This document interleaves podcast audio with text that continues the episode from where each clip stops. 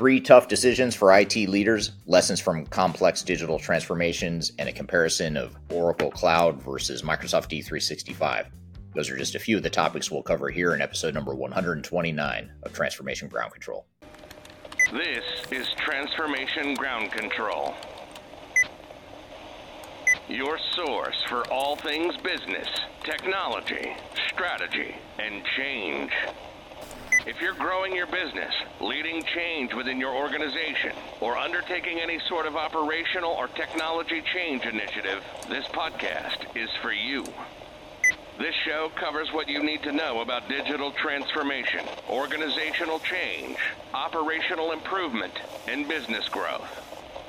Five, four, three, two, one. And now, here's your host, Eric Kimberling. Hello, welcome to Transformation Ground Control, episode number 129. This is the podcast that has everything to do with digital transformation, including the people, process, technology, and strategy sides of transformation. My name is Eric Kimberling, your host here today. I'm also the CEO of Third Stage Consulting. We're an independent consulting firm that helps clients throughout the world reach their third stage of digital transformation success. And with me, as always, is my co host, Kyler Cheatham. Kyler, welcome back to the show. Thank you for having me. Excited for today's episode.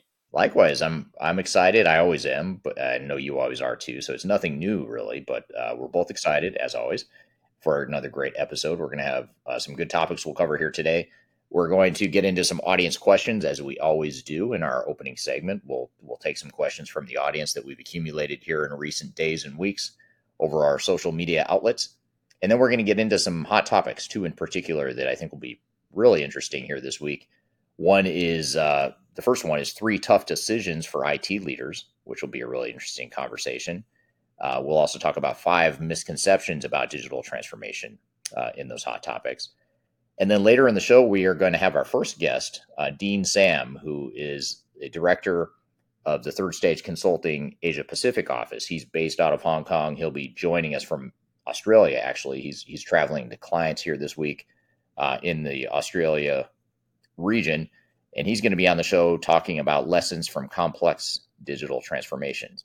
So we're going to hone in and, and sort of focus on larger, uh, more complex digital transformations and what are some of the lessons from those larger, more complex digital transformations. And then finally, uh, Kyler and I will unpack and do a comparison of Oracle Cloud versus Microsoft Dynamics 365, which will be a really good conversation. Even if you're not considering either or both of those systems, it's just a good way to understand what some of the nuances are, things to think about as you compare different technologies in the marketplace that you might consider for your digital transformation. So, great show planned for you today. But before we jump into some of our hot topics and guests that we're going to bring onto the show, Kyler, what are some of these hot topics you've got for us? Or actually, uh, sorry, not the hot topics, the questions. We're going to start with the questions, aren't we? Well, I was going to say some of these are hot topics in the questions. Um, but if you haven't heard of our question jar here, um, I ask Eric all of your audience questions that you put on either our third stage um, social media channels or his social media channels. You can use hashtag Ask Eric, and um, I will ask him these live um, throughout the week. So I've had this big old question in here for a little while, so I'm gonna we're gonna tackle it. Okay. All right. So it's more of a comment, um, but I think it's it's definitely something that's worth discussing when it comes to consultants. Consultants can't change your business processes or your people. You can't rely on consultants to be successful. The company must commit their time and resources to people, process, and technology. So what's your reaction to that? Uh, well, I totally agree. Even though it's it's it may not be self-serving of me to admit that, mm-hmm. um, I I would certainly love to say that if you hire Third Stage, or you hire us in our team to help with your digital transformation initiative, that you are guaranteed success. That is not true because uh, no consultant is going to guarantee success. All a consultant can do is help you be more successful, assuming that you have the internal commitment and focus and resources dedicated to the project. So I think it's absolutely critical to recognize that and, and sort of have uh, maybe tempered expectations on what a consultant can do for you.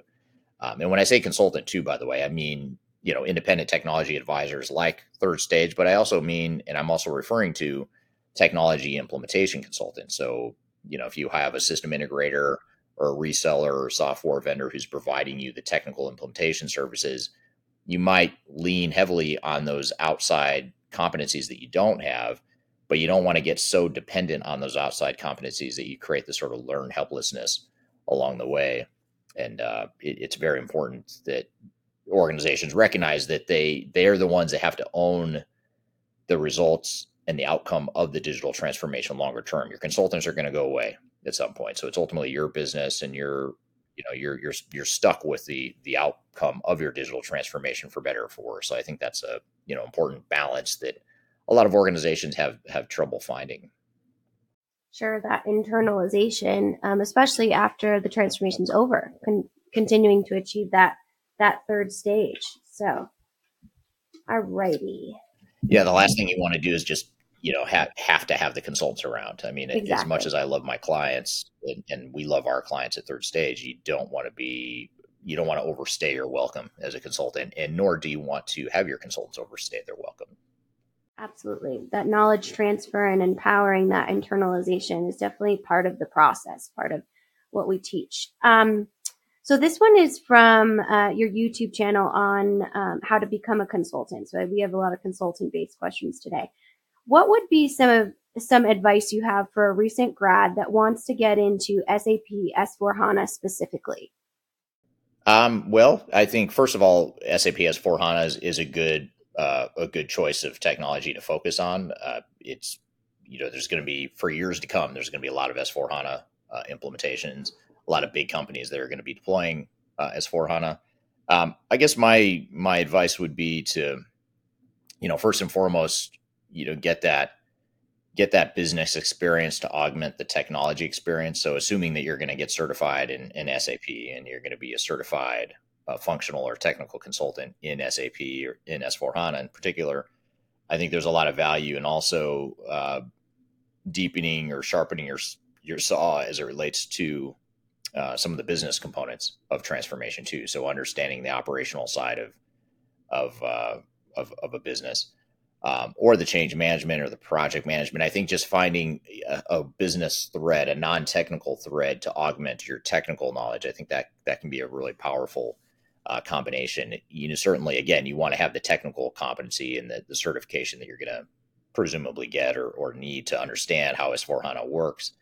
But it's also important to have that business understanding. And I would argue that that's even more important than the technical understanding. So anything you do to broaden your skill set and, and sort of give you some additional perspective and skill sets beyond the technology side is, is going to be super helpful in the, in the SAP space or any any sort of technology, whether it's SAP or anything else for that matter. It's the, the same advice would hold true for other uh, types of technology focus as well.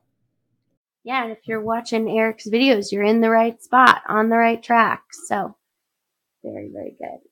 Right. And of course, listen to this podcast, watch the YouTube videos. You'll you'll learn more hopefully, and, uh, that, and that's more advice to keep keep you on that track as well. Absolutely. We also have our SAP S4 HANA um, guide playbook as well available for download in the links below. So that's a great kind of resource to, to kind of look through. Okay. Um, what is the value of having all the modules in an ERP package from one single vendor? Well, I'll tell you sort of like in a perfect world what the value is, and then I'll tell you what the real value is. Um, so, in a perfect world, in theory, the value of having all of your modules from one vendor is that you have a fully integrated system that is seamless. Um, it's got a consistent user interface, a consistent user experience. Data is integrated, business processes and workflows are all integrated throughout this one system. Um, however, the reality is that even the the bigger software vendors like SAP, like Oracle, like Microsoft, even though they have all these different modules that they offer as part of one single product suite, oftentimes it's it's more like a best of breed. It's it's almost like you have third party bolt-ons to a core ERP system. It just so happens that one vendor owns those third party bolt-ons. So just to give you an example, because we were just talking about SAP in the previous question, um, I'll use them as an example. When you look at SAP S4 HANA, a lot of times companies don't just buy S4 HANA and all the modules that go with that. They'll buy integrated business planning, the IBP module, they'll buy SuccessFactors for HCM, they'll buy Concur for time and expense reporting. Um, they'll buy Ariba for procurement. So these are these are third party systems that SAP has acquired, and they're starting to integrate with the core S4 HANA product. But for all practical purposes, it's it's like a best of breed. It's like you're deploying multiple systems, and they are multiple systems. So I'd say the the first answer, the first part of my answer, the the sort of in theory, the way things sound on paper is that having one single ERP system provides that integration and that seamless experience, et cetera. But the reality is, is that these ERP vendors are out acquiring other software vendors and they're trying to figure out ways to, to create a more seamless experience. But that's why I think best of breed is is not such a bad thing because the reality is even the single ERP vendors are providing a, best of breed experience. And uh, oftentimes you can find other third party systems that might be able to handle some of those capabilities better. But I think what happens is a lot of times organizations either don't know that they're really getting themselves into a non fully integrated single ERP system, um, or they they're afraid to explore what their options are, and they it, it's just the path of least resistance to just hire one software vendor and assume that one software vendor can handle all, all of your needs, and that's what the software vendors want too. Obviously, they they want to sell you as much software as they can. So I think you just have to be able to see through that and uh, take it all with a grain of salt. Definitely. That professional skepticism that we always talk about is important when it comes to evaluating what what that looks like and what is the the best approach for your business. But um, all good stuff. You can definitely pop your comments um, or questions for eric in wherever you're viewing today or on any of his social media channels using ask eric hashtag ask eric and um, I will ask him those questions live. But thank you for your insight, and thank you to the audience for your great questions. Yeah, thank you. I love love answering those questions. They're a lot of fun, and and you do not share those questions with me in advance, which makes nope. it even more fun. Shock and, and awe, especially That's for my you. approach. Yeah. right. Well, good. Well, thank you for those those audience questions, and, and look forward to the future Ask Eric uh, questions you might have for us. Uh, we're going to take a quick break and we're going to shift gears and we're going to dive into a couple hot topics here after we take that break. We're going to get into three tough decisions for IT leaders, as well as five misconceptions about digital transformation. And then later in the show, after we get through those hot topics, we'll bring on Dean Sam from the Third Stage Consulting Asia Pacific team. He's based out of Hong Kong, joining us from Australia actually today. Uh, he'll be on talking about lessons from complex digital transformations and then finally, last but not least, later in the show, Kyler and I will do a, a comparison of Oracle ERP Cloud versus Microsoft D365. So, a lot more to cover in this episode of Transformation Ground Control. We're going to take a quick break. We'll be right back.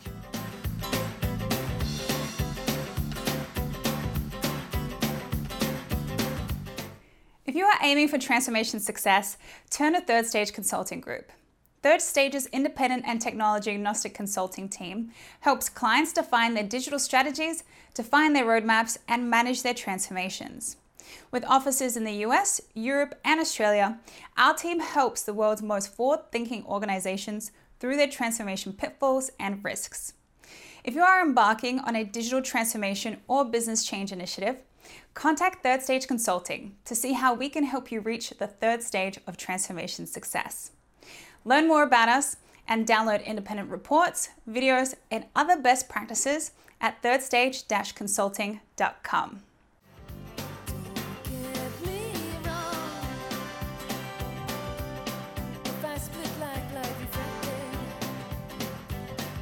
Hello, welcome back to Transformation Ground Control, episode number 129. You can find new episodes of this show every Wednesday on YouTube, LinkedIn, Facebook, and Twitter, as well as audio podcast platforms throughout the world, including Amazon, Apple, and Google Podcasts, among others. So be sure to subscribe if you don't already and check us out there. Um, so you've got a couple of hot topics here for us today, uh, Kyler, that sound particularly interesting. They always are interesting, the, the hot topics you bring onto the show, but these two in particular sound very interesting. What what do you have for us here? Yeah. So um, the first article we're going to talk about is actually from CIO Magazine, and it's a really interesting profile of real life CIOs and tough decisions they've had to make. So they they bucket all of the interviews into three decisions. Um, and so I, I want to kind of unpack a few of them with you. So the first um, decision is reducing technical debt. And mostly that's getting those legacy systems audited, cleaned up, all of those types of different things to move to a new system. Um, the second one is the one I kind of want to unpack with you because this is one I've never heard before and it's restricting access. So what this looks like is when a CIO has to go to a department heads that have access to a certain user base in the legacy system. And with the new system, they won't have the same access just to kind of streamline that from a cybersecurity standpoint. And then just also from an efficiency and approval process standpoint. And that can be really hard to go to specifically senior leadership and say, you know, this won't be the same level of access that you're used to having. So that was one piece that I've never heard before. So I wanted to kind of get your reaction to changing those user profiles, specifically when it comes to what access you have as far as department heads and other senior leaderships that CIOs have to kind of go and say, you know, this isn't going to be something that's going to be best for the business. We need to kind of future proof what this looks like. Yeah. Yeah, that's uh that's that's very interesting. That's a uh, super interesting, and the whole idea of future proofing and, and, thinking beyond what the, the immediate needs are uh, is certainly important. You want to you want to think about how how we can create a uh, an environment where we're not going to be obsolete again in three or five years.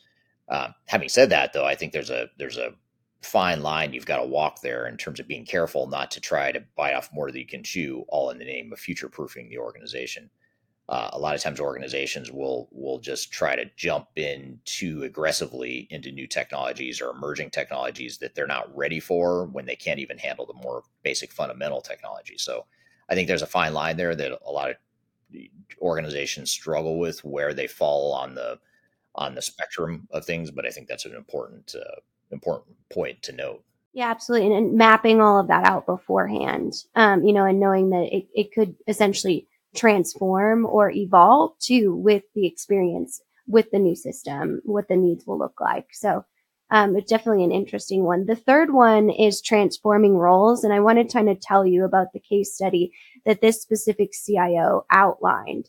Um, and he said during a digital transformation, it was decided that India in the APAC IT hub would lead one of would lead the digital transformation. And he said it was one of the toughest decisions of his career to move all those digital initiatives um, and SAP services, commercial a- application, IT security, infrastructure, all of those different things. And it was led by Team India. Um, and that ruffled a lot of, fre- of, feathers within the organization. But by shifting it to India, the digital transformation costs came down almost 50%. So it made it more efficient and cost effective so they could purchase and invest in more technology. Uh, so it, this crucial decision by IT leaders has to align kind of seamlessly with business objectives, even if it means making tough or unpopular decisions. Uh, so kind of wanted to share that overall scenario with you and kind of see what your thoughts were on that. Yeah, I, I think it's, uh, I think it's, you hit a, an important point, which is the, the tough decisions that need to be made. I mean, anytime you're, you're defining a, a future state and, and, looking to the future of what your digital strategy is and what the digital transformation is going to look like and what your future operating model is going to look like there are tough decisions that need to be made there. And a lot of times organizations and executive teams aren't ready for that or they don't realize that this isn't just a technology project there's there's a lot of business key business decisions that need to be made there as well. Yeah, it kind of made me think um, back to our digital stratosphere in our EMEA um, conference with our CIO panel, and one of their their pieces of advice to people that want to be CIOs is to remember that it's one of the loneliest positions in the organization because you do have to make incredibly tough decisions with new and emerging technology. So I thought that was interesting. If you haven't seen that, I highly recommend it. It was one of my, my favorite panels to moderate within my career. It's on our YouTube channel, um, as well. So you can search CIO on our YouTube channel and find that panel, but thought that was a really interesting piece to kind of look at what are those tough decisions that they have to make. Yeah, yeah, absolutely. The, and that is a good panel too, by the way. Uh, I, I agree with you. That, that panel discussion is a really good one. Okay, well, let's move into the five biggest misconceptions about digital transformation. So I kind of want to read these to you and get your reaction and then dig into a few just like we did with the other article. Um, so the first misconception is you do it then it's done. Um, the second misconception is it's all about technology. the third misconception, and I kind of want to dig into this one with you a little bit because it's not something we, we talk about a ton, but we have touched on it. Um, digital transformation is only for big business. And this profile says, you know, that simply isn't true. Many small to medium sized business can be missing out on technologies because they believe technology is too expensive or digital transformation are too time intensive. They don't have the ability to do that as a small to mid-sized organization. So what what would you say to that? Well, I agree with that. I think it it's not. Well, I agree with the counterpoint that it is not just about uh, big business. I think if you think about it, a small, a smaller or a mid-sized organization is more ripe for digital transformation, partially because they are typically more able to consume technology and change than a than a big, larger, more mature organization. So if you're a younger, less mature, and smaller organization, you're probably going to have not an easy time, but an easier time deploying new technologies, and it's going to be a lot easier to start deploying technology now versus trying to wait until you're a lot bigger in which at which point it's going to just be more resistance and more baggage and more um, people that are set in their ways and operations that are already baked into the, the dna of the company. So if you can get ahead of that curve and deploy technology and start using technology at a younger age as an organization or at a smaller point in your growth cycle um, it's actually longer term going to be more more effective. And the other thing too is that there's so many technologies out there now that are cost effective for small and mid-sized organizations. I'd say maybe 30 years ago, what you what you said is true might have been true, which is that smaller organizations weren't really cut out for digital transformation, say 30 years ago. But now there's just so many good cost-effective technologies out there that are right-sized for smaller organizations that um, you're missing out if you're not looking at ways to automate your business. Yeah, and the you know the the partner support, those tier two SIs and all of those different kind of smaller um, implementation partners, those exist now um, in niche areas. So that's one of the pieces that sometimes it's better to be um, a big fish in a small pond, if you will. Yeah, yeah, absolutely. I agree with that. That's a that's a great point too. It's the the implementation ecosystem is more friendly to small and mid-sized companies compared to uh, back in the day. And if you are a small to mid-sized business or SMB, as we call them a lot of times, on our YouTube channel, we have an entire playlist on what that looks like as far as software selection, implementation, um, even family-owned businesses. We actually have a specialist or a specialty team here that actually looks at those SMBs. So if you have more questions about that, head on over to that channel. Um, so the fourth one is you have to follow all of the latest technology trends. And I think this is interesting how they put this timeline out there. So a couple of years back, everyone was talking about blockchain. Last year, the hottest buzzword was metaverse. And as far as 2023, it's undoubtedly been the year of the AI and generative AI tools, predominantly ChatGPT. Um, so if you were to go back and implement each one of these technologies, you probably have a mess of a technology stack now as an enterprise business. And I think that's so interesting and the importance of understanding that new technologies and trends aren't always the best way to achieve your business or technical objectives. So what's your thoughts on that? Yeah, I agree. Uh, you mentioned uh, metaverse. I think that's a that's a great example of one that you know hasn't really gained the traction that I, I thought it would have. Um, I would have thought by now we'd, we'd see more of a you know a closer uh, a closer alignment with mainstream reality. It hasn't really gotten there, despite you know the big investments from the company Meta and Mark Zuckerberg's former Facebook company. Um, it just doesn't seem to be gaining that that sort of traction in, in mainstream business world.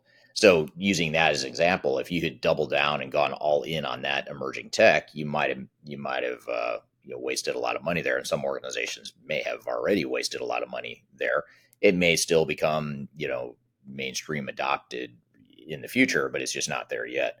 Um, so I think that's a that's a good reminder of like just all the noise in the technology space. It's, it's just constantly going to be changing. The backdrop's going to be shifting. Industry analysts are going to be coming up with new buzzwords and new big things that you, you can certainly educate yourself on and be aware of, but you don't want to jump too quickly to embrace these technologies unless it's just a really good fit for you. And I think that's the key is to recognize who you are as an organization, what you're trying to accomplish, and then figure out which technology or technologies best fit that model going forward, regardless of whether or not it's the next big thing or the next big sexy technology or not. It's just a matter of finding the the technology roadmap that's the best for you. Most definitely. And number five on this list is um, replacing humans with technology, which I know we talk a lot about. Um, there may be changes in those roles and and responsibilities, but there's always going to need to be some sort of human inter- intervention, and um, those automations hopefully can be seen as opportunities to get rid of those manual tasks. So, if you were to pick a number six misconception about digital transformation that wasn't on this list, what would it be? Um, that's a great question. Those are really good ones. I mean, the five you mentioned are are really good. Um, I'd say maybe a sixth one would be misconception would be that you can outsource your digital transformation. So, in other words, uh, you can hire a big system integrator or a big consulting firm, and they will come in and handle the entire transformation for you.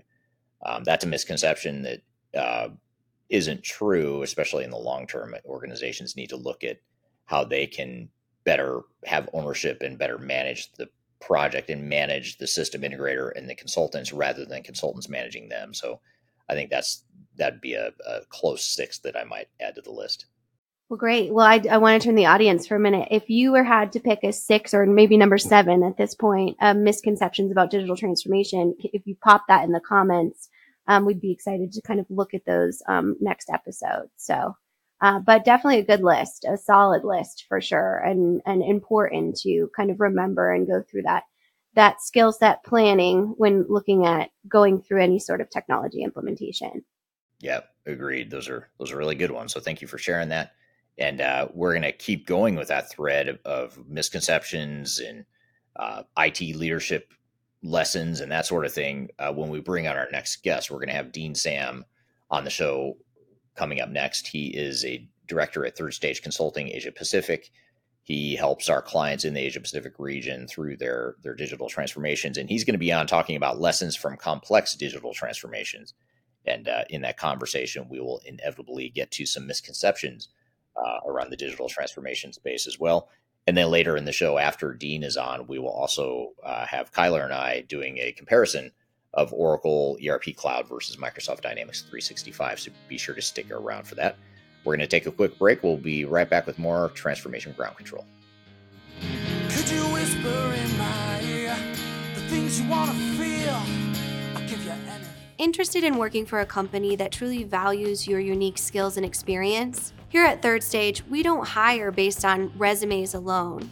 We look at the full candidate, experience, and willingness to provide excellent service for our clients. Within a technology independent and agnostic consulting firm, you have the opportunity to learn across industries with a diverse group of clients. Our consultants also have the opportunity to diversify their portfolio and learn across technology systems. If you're interested in joining a high growth entrepreneurial organization, please reach out to us at work at thirdstage consulting.com.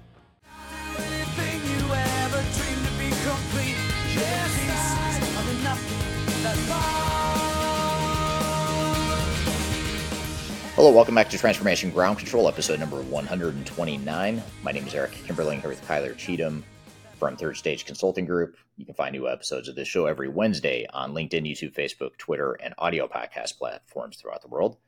I'm excited for our next guest, uh, Dean Sam, who is part of our Third Stage Consulting Asia Pacific team. He's based out of Hong Kong, joining us here from Australia here today while he's traveling. Uh, as am I, by the way. I'm also traveling, not in Australia, but I am traveling.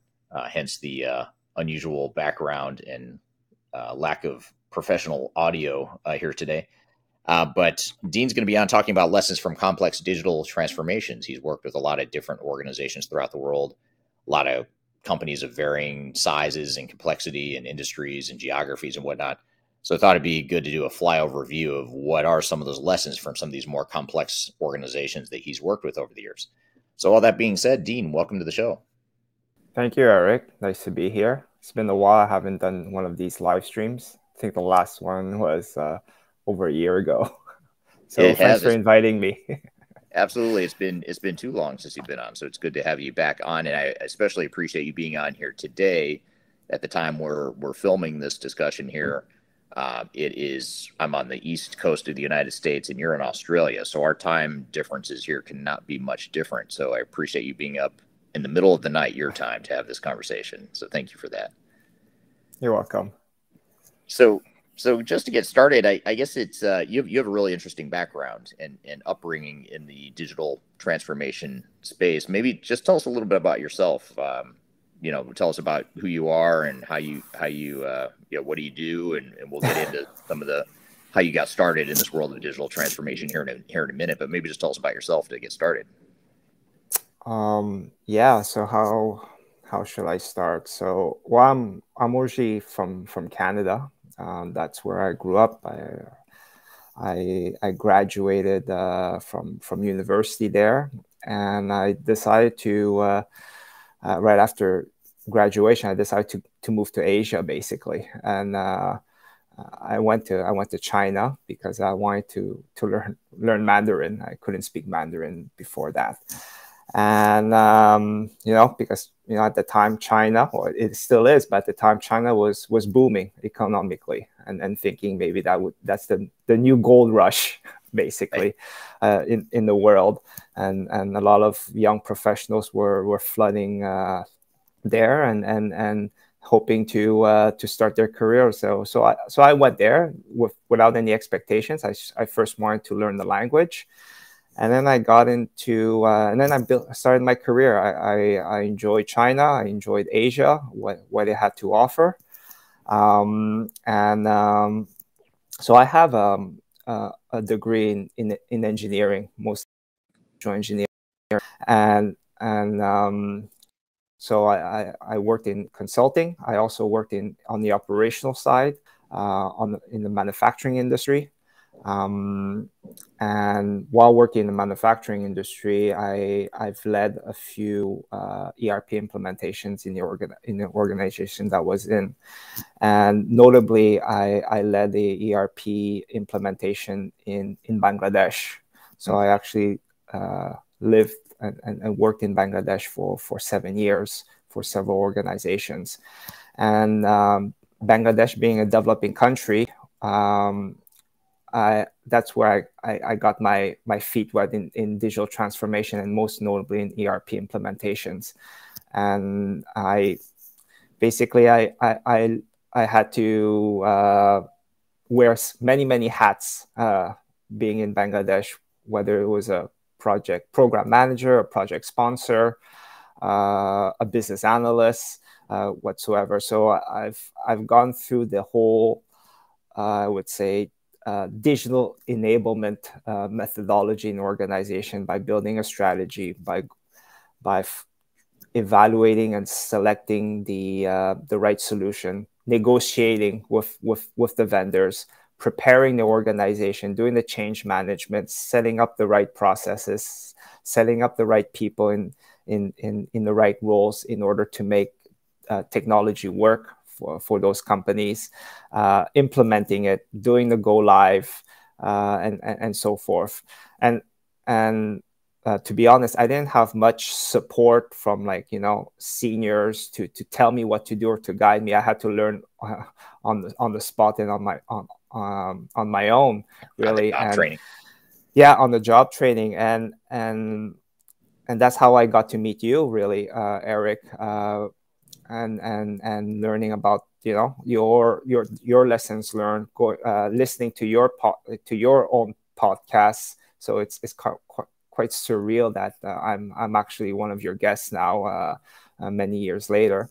And yeah and your youtube clips and so forth. And that and that gave me a few uh, a number of pointers in, in certain areas of, of the digital transformation journey. And that helped me uh, actually be successful uh, in in implementing those systems. And um, you know, not to brag or anything, but it's just I've we've implemented several systems, whether it's a big one like an ERP or smaller bolt-on solutions, and and those systems worked in, at the end of the day. And so I've built sort of my I guess my methodology, my my my own my own process in in in in in getting these uh, systems implemented, and and and now I'm I'm I'm part of the third stage family and and trying to to adopt uh, uh, those you know that my experience in in other organizations. Right. Yeah, it's interesting background. I mean, you you've got um, certainly the multinational component covered well. You know, Canada, Hong Kong, China, Bangladesh. You're in Australia visiting one of our clients right now. You mentioned before we we went live. So you, you definitely have that global footprint or that global experience base that that uh, is so rich with with uh, experience and lessons learned. So look forward to chatting through some of those lessons and and just to speaking of international, looking to our audience and where everyone's joining from today. Just a few examples of where else in the world others are joining from.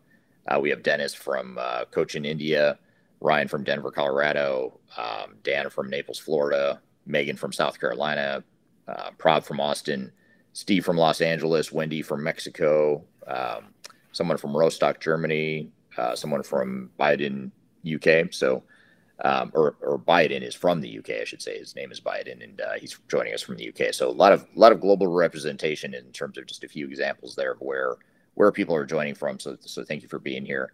Um, so you, you started to allude to this a little bit, um, Dean. You know, you talked about your journey. You know, starting off you know younger earlier in life in Canada and then and then moving over to, to Asia and and, and uh, having different experiences throughout Asia. Um, what how did you how did you get in, how did you start to get involved in digital transformations? It, it sounds like maybe it was unplanned. It wasn't part of your master plan was to become a digital transformation consultant or, or was it, or how did you end up falling into this? Well, first thing is I, I feel I have a like it's a skill. Uh, you know, if some people are good at are are better at at some at some task or some some activity than others. One area that I thought I I sort of excelled at is organizing information, basically. Right. Uh, and and uh, actually, it started with my first experience, uh, my first uh, company where I worked in. It was a consulting firm. It was actually a, a procurement service provider back in in, in Shanghai, and um, and the the partners uh, of that of that company they were they were seasoned consultants and they were they were ex consultants from Accenture and and, and, and Bain and Booz Allen and so forth. And then they started the, this consulting firm. And I started out as a as just as just an intern and then became an analyst and, and so forth. And so they had different um, they had a clear process in terms of how they roll out uh, their their methodology and, and and their offerings, and they had uh, a lot of tools, right, to to, to support to support uh, those uh, those offerings. And uh, after a couple of years on the job, I, I went through the whole end to end process of what the company offers, and then I started organizing their their their all their tools, standardizing, uh, you know, you know whatever whatever it might be their their Excel tools or their uh, their emails, their their their PowerPoint uh, uh, reports and so forth. And then I built and then I, I embedded those into their process. So it was a clear cut kind of uh, way of doing things, and it was very much standardized. And that was applied to all their inter, uh, all their offices uh, globally. And that was 15 years ago and i could say they're still following exactly the, that same that same standardized process and those standardized tools. So it's not related to actual implementing an actual technology but it's just the fact of org the ability to organize information in, in, in an efficient way so others can can uh, can can use it right? Can profit from it can and and and it makes their uh, their way of working much much much simpler. So mm-hmm. so so that was a six that was a first successful step. I said, all right. So it looks like uh, you know I'm good in, in putting information together. And then I moved into more in the manufacturing and operational role, and I I implemented. Uh, uh, an ERP, JD Edwards, in in in um, in a factory in Bangladesh, and yeah, and and same kind of mindset. I was able to to to design, you can say, uh, the right information structure uh, in order to link, you know, demand to uh, material planning to production planning uh, to production execution and all the way down, uh, up to you know uh, inventory and and and and, and shipping. Um, so so that was uh, so that was a, a second, I guess, a, a second uh, experience that was uh, that was fruitful and and and and got me into a role of a uh, head of uh, ERP implementation um, for another organization. And in that organization, the key thing was what I learned about, especially in the ERP space, because that's more my uh, my my experience lies in there, is by achieving better planning for for for different organizations.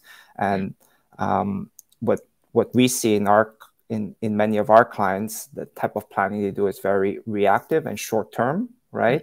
Um, and and but but if you want to implement a, a, a, a, you know a robust technology, you need to have a longer uh, view of, of, of of your business.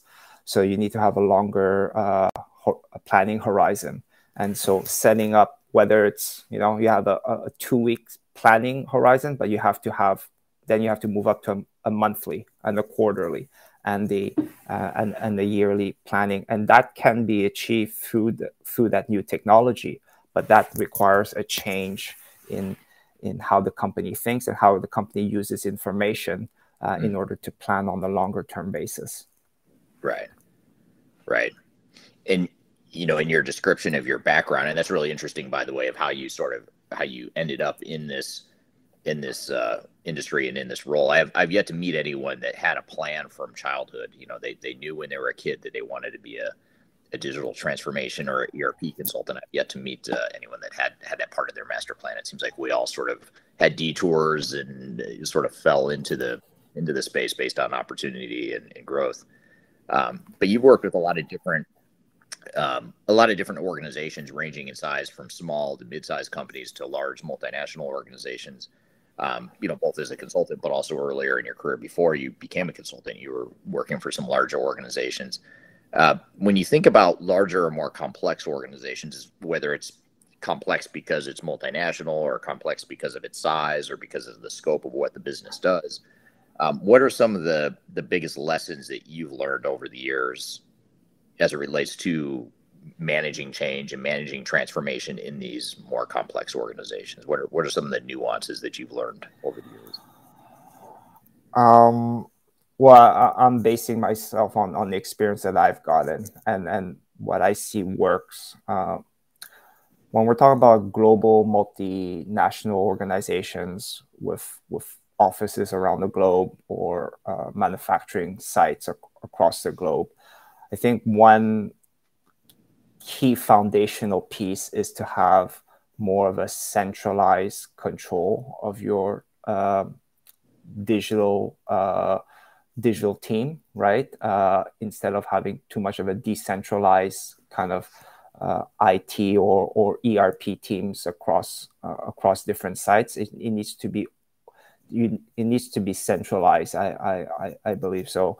So one of the companies that I worked in, they had the, uh, a large business analyst, uh, ERP business analyst team in, in their head office, and whether they would uh, roll out the, uh, a system uh, in another in another site in another country, or is it uh, because of a, of a of a mergers and acquisition activity? So they have to they have to roll out their system in that in that other entity. It always was done from a, a centralized uh, ERP uh, ERP team, because uh, and then from there, when you have that, then your master data is also run by a centralized group, right? So uh, consistency of data. Um, uh, the data sets that are that are that are being uh, deployed uh, the attributes that are be deployed, the data structures are all consistent across across the, the global company. And thirdly, once you have consistent data, you can have consistent uh, planning processes running running through it. So uh, you can have, let's say, the uh, the mother the, the the mother office or the central office, the central planning office can run S&OP at a global level, right? And then you could have regional planning office that would take that S&OP output and then uh, drive the the master production scheduling. And then you had more on the site level that could drive MRP and shop floor control. Um, and then the regional, you can either do it at the site. Uh, you, uh, I mean, uh, distribution planning, you could either do it at the site or at the regional level, depending on what you'd like to do. So, so looking at those planning levels, you could achieve those planning levels even for complex and global organizations if your data uh, system, basically, your is is uh, is being uh, there's some oversight. No, there's oversight from from a central point of view. Mm. We're here with Dean Sam from Third Stage Consulting's Asia Pacific office talking about lessons from complex digital transformations.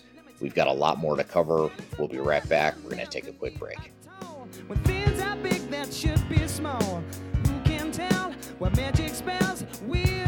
Are you looking to stay ahead of the curve in the ever changing landscape of digital transformation?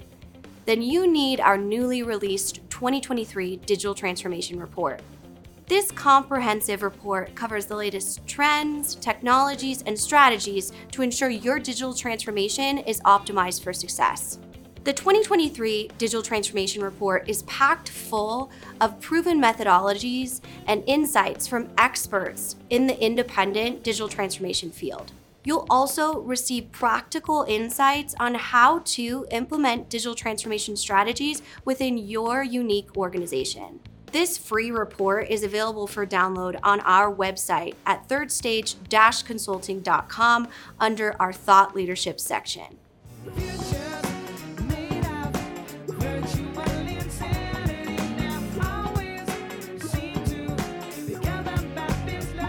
Hello, welcome back to Transformation Ground Control, episode number 129. My name is Eric Kimberling here with Kyler Cheatham. You can find new episodes of this show every Wednesday on LinkedIn, YouTube, Facebook, and Twitter, as well as audio podcast platforms throughout the world.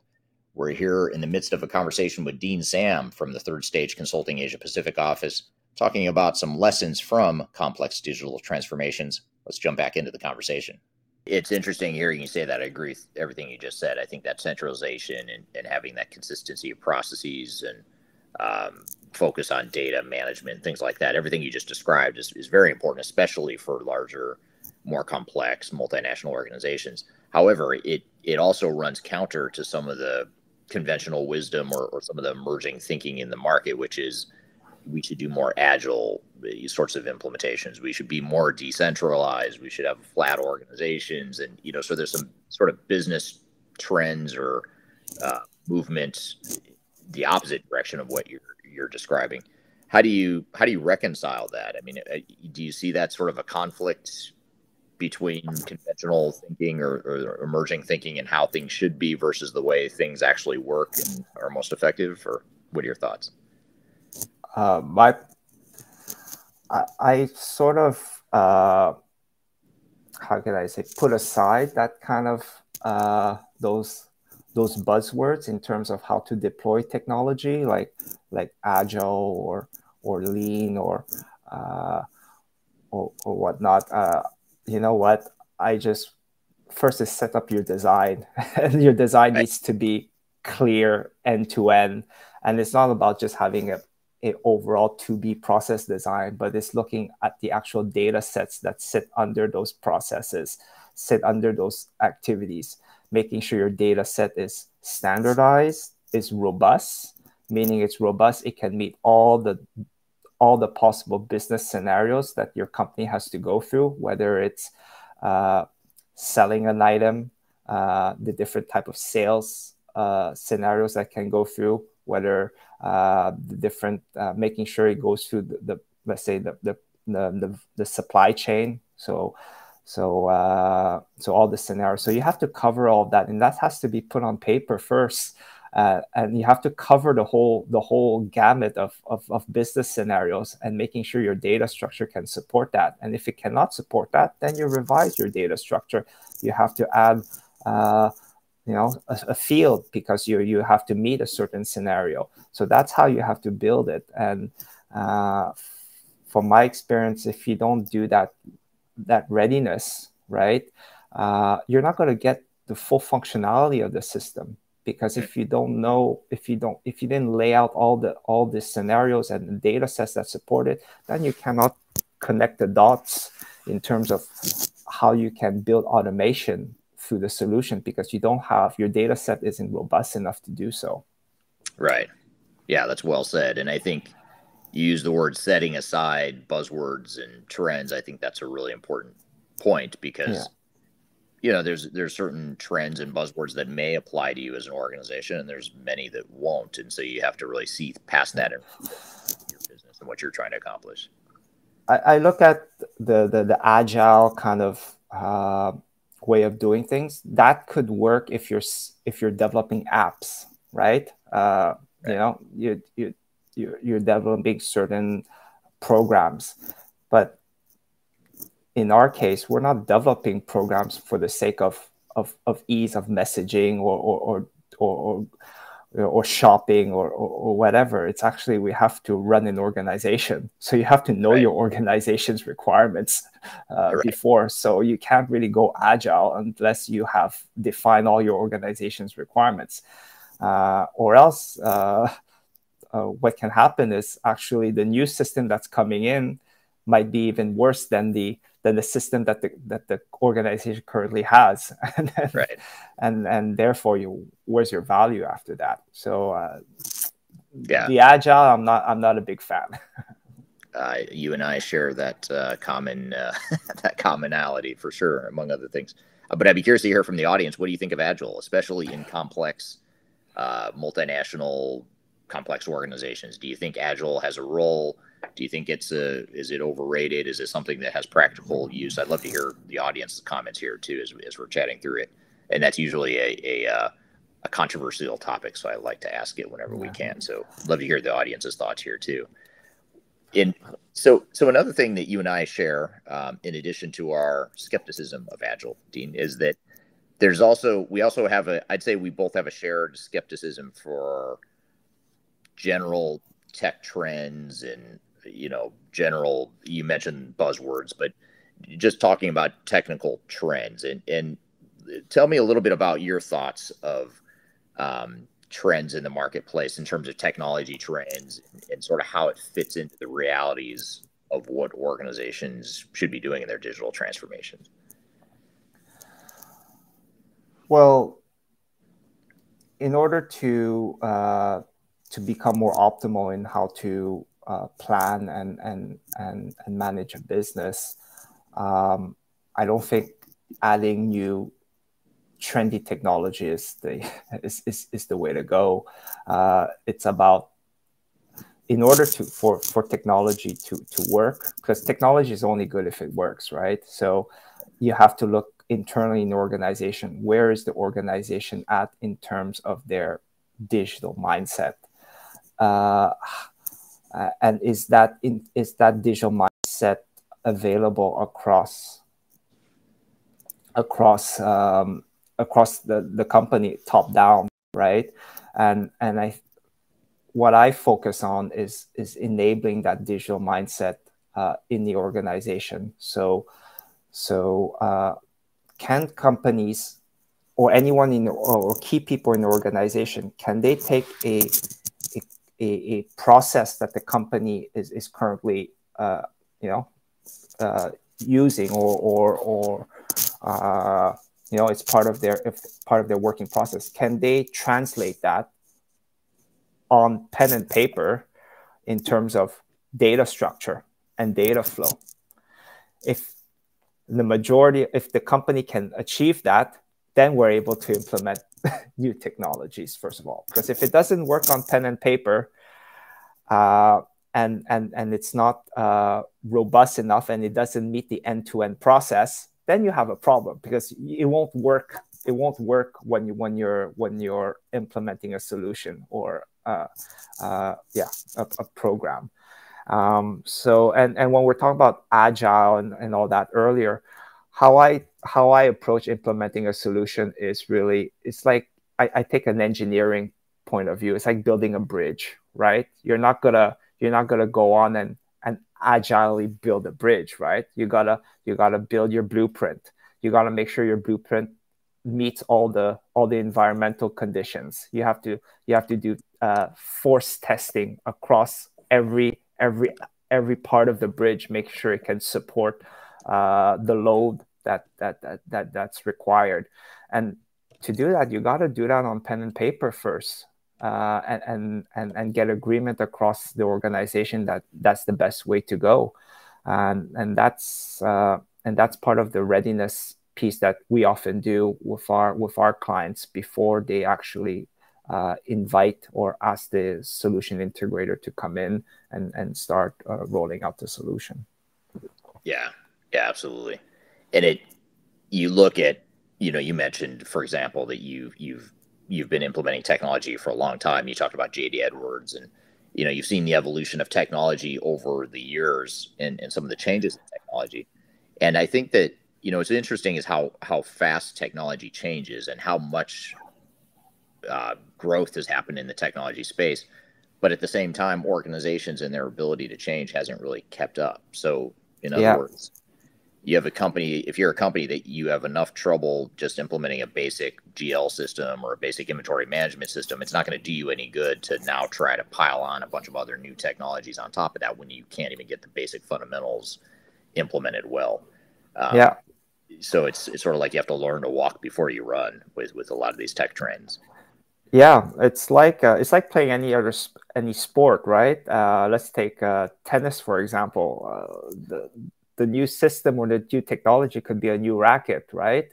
Or mm-hmm. another uh, another bolt-on that you like to add or another add-on. Those are those are your your tennis shoes. But if the player isn't ready to for the match and he's he's not uh, he's not in good shape, his his um, his footwork is weak, his technique is weak, his serve is weak. You know. Uh, um, what's the point? what's right. the point in, in, in, buying in buying all, all, all that equipment if you can't use it? And that's that's that's really the analogy that I have with with technology and organization is is focus on the player, right? Focus on the player. Is are, are you are you, do you have the right fitness level?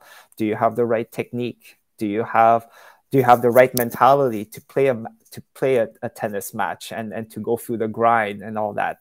Uh, we focus on that. And then once the player is, is strong enough, regardless of what technology you choose, the player will adapt to it. Right. Right. Yeah, I mean, great, great analogy. If if I buy if I buy racket brand A or racket brand B, but I you know I'm I'm a solid tennis player, I'll still do well on the tennis court. Right. No, that's a that's a great point. And, you know, the focus becomes on becoming a great tennis player versus you know, which racket am I going to use or which ball do I prefer and that sort of thing. yeah. Yeah. So here's a, here's an interesting question from um, Irina on um, YouTube, and the question that Irina has is, how do you build teams for a new ERP implementation? So you, you've been involved with a lot of our clients and helping them do this and helping them through the implementations but how do you what advice do you give to an organization that's trying to build their internal digital mindset as you mentioned before? But also you know what is the how do they structure that team or what are some tips to to structure that team to to help them through the transformation? Um, if i had to choose one role that i feel it's critical in order for organizations to really take ownership and to uh, uh, how to say to be in control of their of their digital transformation journey is the role of a business analyst, internal mm-hmm. business analyst, not outside business analysts like consultants coming in, but organizations, uh, business analysts who, number one, um, they need to understand um, business management uh, best practices, right? Because best practices is it, for me, it's it's a good starting point because already that sets the right foundation in terms of what information you require in order to run a process or how information should be structured. Uh, take, for example, like in the manufacturing organization, we talk a lot about bill of materials, MRP, uh, inventory. So in that, that's to achieve MRP. So those best practices of having inf- uh, proper inventory control and and and um, adequate bill of materials. Those are certain best practice that needs to that that that uh, the business analyst should should know about first of all. And then the business analysts should have a should be able to design really uh, new processes right? Um, uh, improve uh, to be processes and also design uh, um, data structures. Improve your data structure to meet those business process uh, to meet those those different business processes so um, because they're the ones uh, who who are the ones who are going to connect between, let's say, your system integrator and the organization, and because during the implementation, you don't you want to, of course, uh, you know, the the employees in the organizations they will be involved. They'll have key roles as super users or, or process leads and whatnot. Uh, but you don't want to take too much of their time. Let the business analysts take the load in the implementation to be the facilitator between between uh, the business members and and and and the consultants. Um, and that and the business analysts will be the ones during implementation who would who would develop the uh, the processes. So you so you're not wasting uh, so you're not spending too much money for the SIs to do that number one. Number two is uh, for all the data cleansing uh, the testing uh, and, and, and then troubleshooting, you have those you have that layer of business analysts to uh, to support the business team. Right. We're here with Dean Sam from Third Stage Consulting's Asia Pacific office talking about lessons from complex digital transformations. We've got a lot more to cover. We'll be right back. We're going to take a quick break.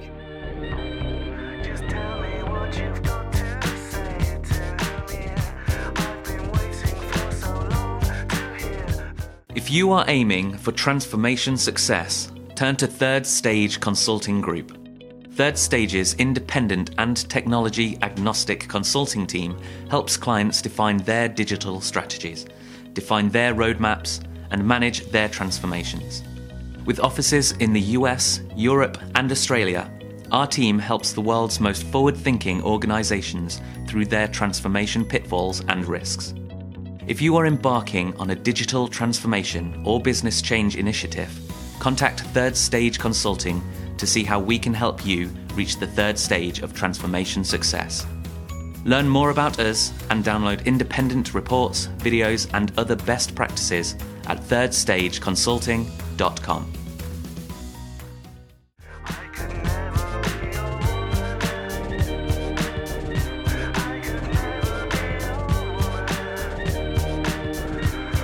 Hello, welcome back to Transformation Ground Control, episode number 129. My name is Eric Kimberling here with Kyler Cheatham. You can find new episodes of this show every Wednesday on LinkedIn, YouTube, Facebook, and Twitter, as well as audio podcast platforms throughout the world. We're here in the midst of a conversation with Dean Sam from the Third Stage Consulting Asia Pacific office, talking about some lessons from complex digital transformations. Let's jump back into the conversation. Good way to think about building these competencies internally you know you, you certainly want to leverage outside consulting help and that outside experience that you don't have but you also don't want to be so dependent on outside consultants that you sort of create that learned helplessness. You want to be able to start to build that competency in house so that you can own this longer term. Right and and and one and they will get the the the full on uh, knowledge transfer from the SIs on on the actual uh, back end of, of, of, of, the solution. So if, if, if we want to improve certain configurations that that's required in the system or actually build certain customization because uh, uh, you know for certain areas or to to build APIs and connect other other solutions, they will have that they have that knowledge to do so. So you don't need to always ask for outside consultants to do that work. So you've you've built that that internal capable team to support the business moving uh, moving forward. Right. Yeah. Make, makes total sense. Um, here's an interesting comment from Megan on LinkedIn. Megan says, as a new digital transformation consultant, these analogies and examples are so helpful. So I'm glad um, this this is helping you, Megan, and hopefully it's helping other other people uh, listening in as well. Um, here's an interesting question from uh, Ryan on LinkedIn. I'll see if I can show the entire comment. It'll hide our faces for a moment, but we can see it here. Uh, Ryan says, "How do you resolve issues where the executive team is forcing a system that may not be the right fit for a company, especially when the rest of the company sees the issues and voices their concern ahead of time?" And maybe I'll broaden that question a little bit to say, you know, what are some tips you would have for companies to overcome resistance to change in general, whether it's because they don't like the new system that's being deployed, or maybe there's just certain parts of it they don't like, or challenges they see and the changes that are going to be driven through the organization. How do you how do you deal with that, or what is what are some advice you give? Well, when we talk about the executive team, we need to um, often we shouldn't you we shouldn't focus too much. We should articulate this this technology problem in in a way that you know the, the, the executive team the general public can can understand.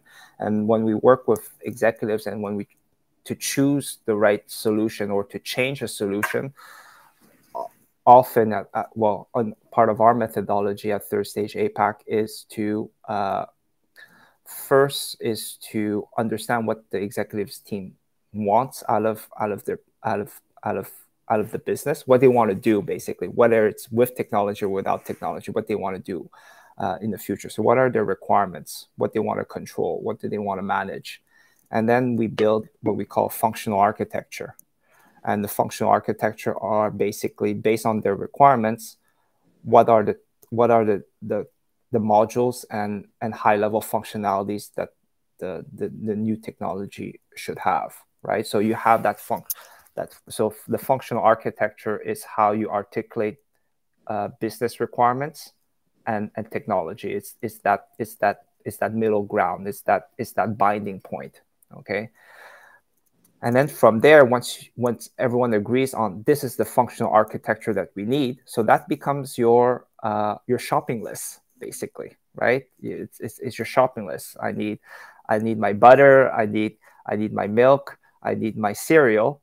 But then you go to the, then when you start looking at what's, what's available in the market, then you look at the different brands. So you have different, you can choose from different brands to meet uh, the, the, the items of your shopping list. And, um, and then you start evaluating which brand or which system system brand is meet best meets that functional architecture or that area of that functional architecture, that module, and, and so forth. So, and then that's where you can create alignment uh, across the organization because first the organization sees, okay, we're working on the same song sheet, which is the functional architecture. Then we can start evaluating which solution is best meets that functional architecture.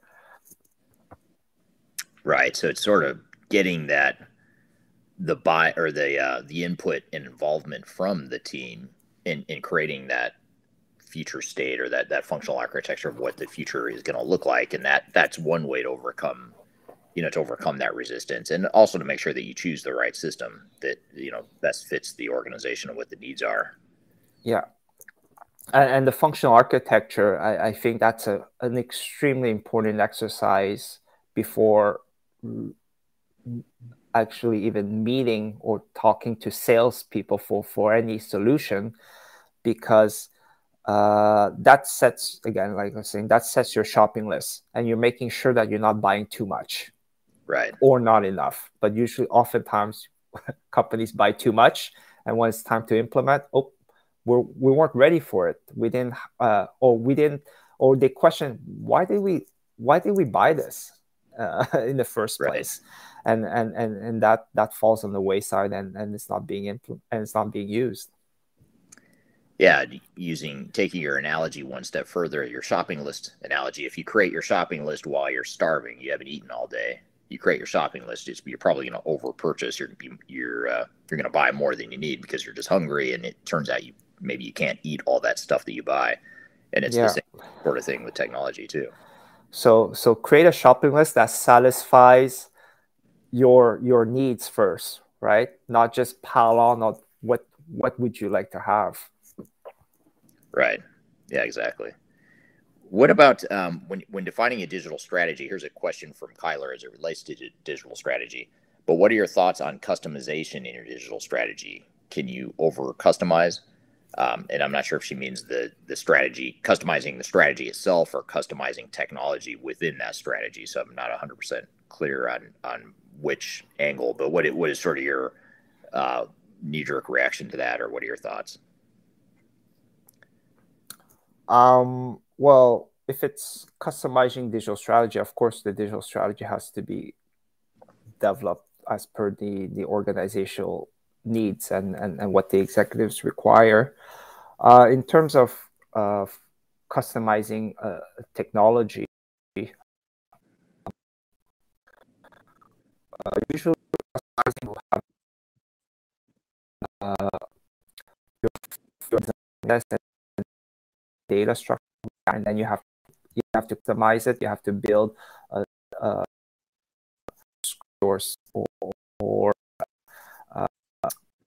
yeah certain script to add on more information so that can can uh, be rolled. Uh, ideally in order to avoid that's the plan is again to have that full data data structure it's just it's a bit uh, just, just a table with rows uh, you're not limit many fields you you you uh, you want at the end of the day it can be as big as you want to meet to meet the needs of uh, of of the business so if you set that up properly and you've and you you have that robust data structure from the get-go your your your level of customization will will will diminish.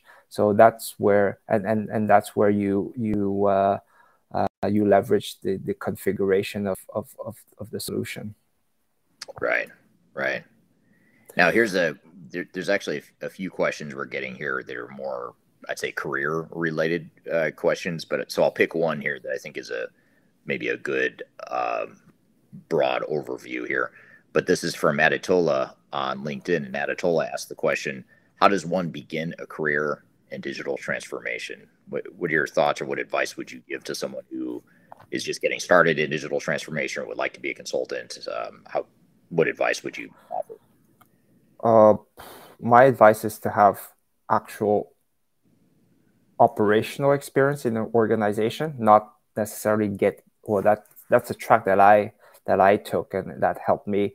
Uh, in, before going into a consultancy, it's it's good that you uh, have experience in actually using a, a, digital a digital solution or or business management solution, uh, whether whether you're you're in in sales, working or in marketing, working on the CRM.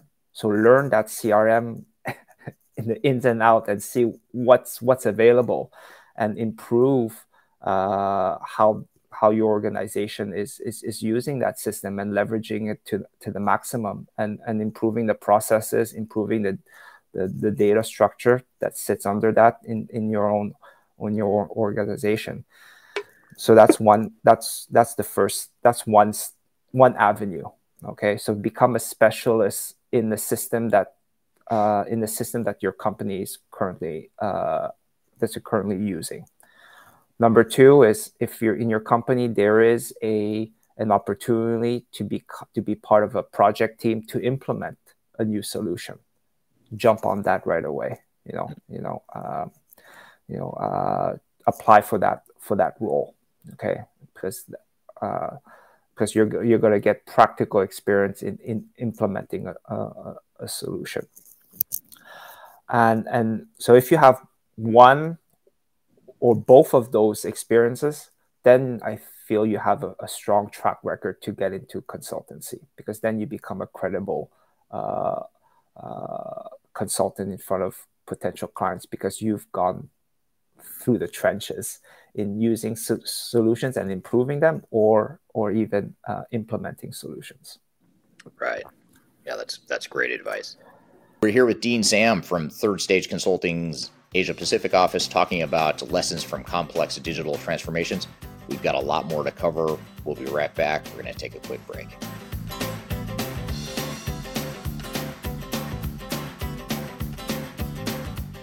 Interested in working for a company that truly values your unique skills and experience? Here at Third Stage, we don't hire based on resumes alone. We look at the full candidate, experience, and willingness to provide excellent service for our clients. Within a technology independent and agnostic consulting firm, you have the opportunity to learn across industries with a diverse group of clients. Our consultants also have the opportunity to diversify their portfolio and learn across technology systems. If you're interested in joining a high growth entrepreneurial organization, please reach out to us at work at thirdstage consulting.com.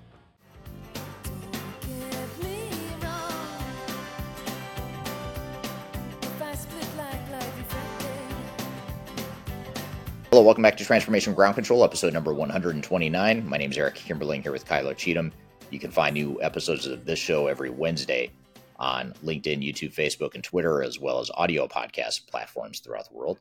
We're here in the midst of a conversation with Dean Sam from the Third Stage Consulting Asia Pacific office, talking about some lessons from complex digital transformations. Let's jump back into the conversation. What are some of the biggest, uh, maybe just at a high level? We could spend we could have spent the whole hour talking about this one question. So we'll try to maybe summarize what what we might have covered in in more detail. But how would you summarize some of the biggest challenges that our clients struggle with when they're going through digital transformations, whether they're big complex organizations, a smaller size company that's less complex? What are some of those you know major pitfalls or, or challenges that you see clients struggle with? Um,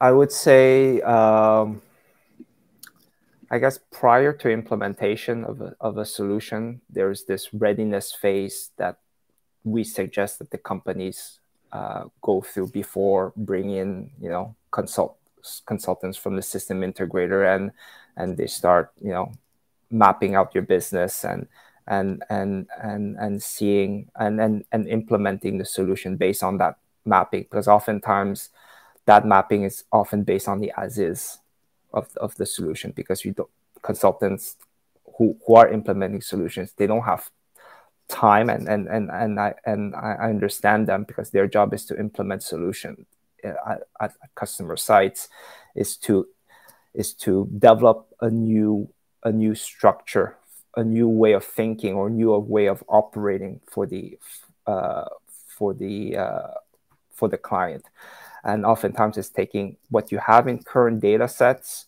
what you have in current processes, and and make that happen in in that new technology.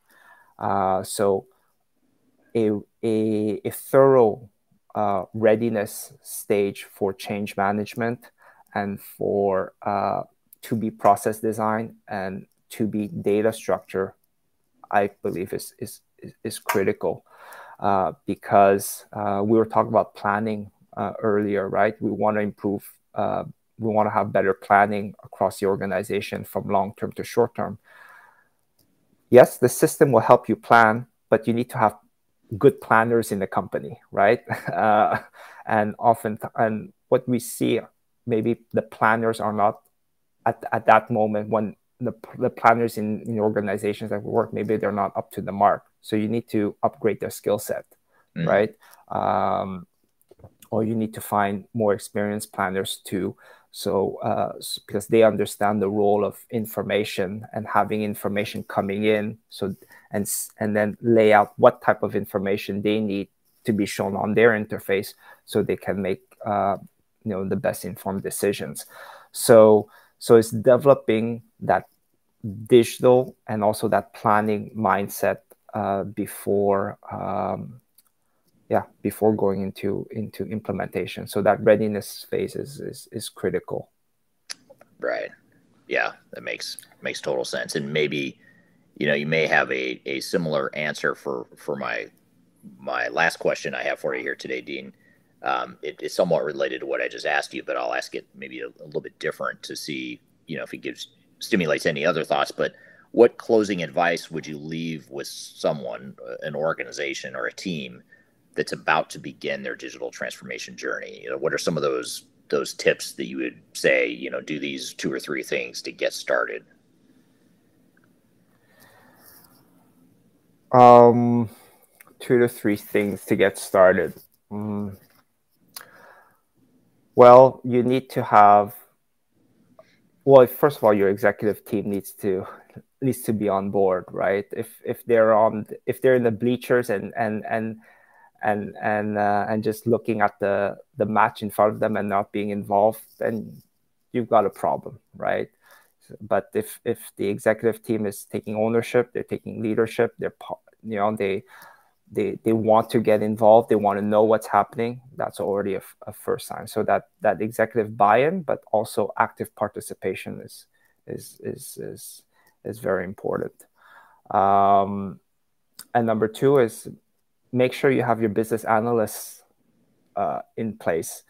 Uh, and how you structure your business analysts, usually you have, you know, you can you can break down the organization in, in key uh, functional departments or functional processes, whether it's it's finance and costing, uh, manufacturing, uh, supply chain, demand planning. So you have you have business analysts that are covering those those key elements of the organizations and and and they're building the the the, the processes and the data structure for those uh, you know for, uh, for those parts of the business. And then when it's time to comes to do the planning because that's where you know demand planning needs to connect with material planning. So you've set up those processes in those in those separate areas. And then planning is really where it's it's the meeting of the minds, right? It's the meeting of the information. So so so that's that that's the beauty of of of of, of information design. So how do we put demand planning and material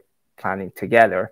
And then you, you you develop your your your planning structure. So you need to have those business analysts sitting. Uh, you need to have enough business analysts covering uh, the whole spectrum of uh, of the organization. Yeah, yeah, makes total sense. Those are good, good ideas or good tidbits and tips to get to get started on on a transformation. Yeah, um, very simple. I, I, I, in my view, it's it's uh, um, you know, it's it's it's a tennis player, right? if right. if you don't if you don't train hard enough and you're not practicing enough, uh, you're not going to get ready for the match. You're not going to get ready. You're not you're not going to be ready for the tournament and and and it's it's it's there's no silver bullet. There's and and that and that magical racket is not going to make you win the match or or or not uh, it's definitely not going to make you win the tournament. So you got to work on on on yourself. You got to work on on on on your and building your your skills your own skill set.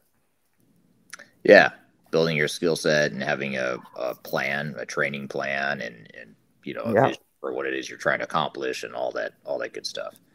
Um, so good. Well, well, I appreciate all the the great advice and, and tips you've shared here uh, today, Dean. And I think a lot of these uh, tips and talking points we've talked through here today are relevant for complex organizations, larger organizations, but also just any any organization that's going through change. Hopefully, this has provided some some guidance and and uh, things to think about as you're going through transformation. Um, so uh, maybe just to close, then, uh, in closing, just tell us a little bit about, um, you know, you're, you're part of Third Stage Consulting Asia Pacific. Um, so you work with a lot of our clients there in the Asia Pacific region. Um, you also work with Wayne Holtham, who Wayne's been on the show as well, and he's been in you know many of our our videos and uh, YouTube uh, channel content and whatnot. Um, how can people connect with you and learn more about Third Stage Consulting uh, Asia Pacific or uh, and I'll talk about how they can learn about third stage in general, but how can they learn more about you and about third stage APAC? Well, if uh, if any of you are thinking or planning a, a, a digital transformation uh, initiative, uh, looking at other solutions, uh, we'd be happy to uh, to have a chat and to hear what uh, what you're going through and uh, you can contact me over email. I think that's the best way. It's uh, dean.sam at third stage consulting.com. Uh, myself and, and my partner Wayne, who is based out of uh, Australia, will be happy to, to, to speak to you and and and and hear what you're going through and and you know there's no no commitment whatsoever. Uh, we'll be happy to ha- just have a, have a call and and hopefully we can uh, you know get to know your business and and and and we can maybe guide you in in in in in, in the right direction depending on where you are in your on your journey. All right. Thank you dean. Great conversation. Good to have you on the show. I really appreciate you being up super late at night your time to uh, film this conversation. So thank you for that. Uh, we've got a lot more to cover some debrief or things we want to debrief from that conversation uh, but before we do that, we'll take a quick break. You're listening to Transformation Ground Control.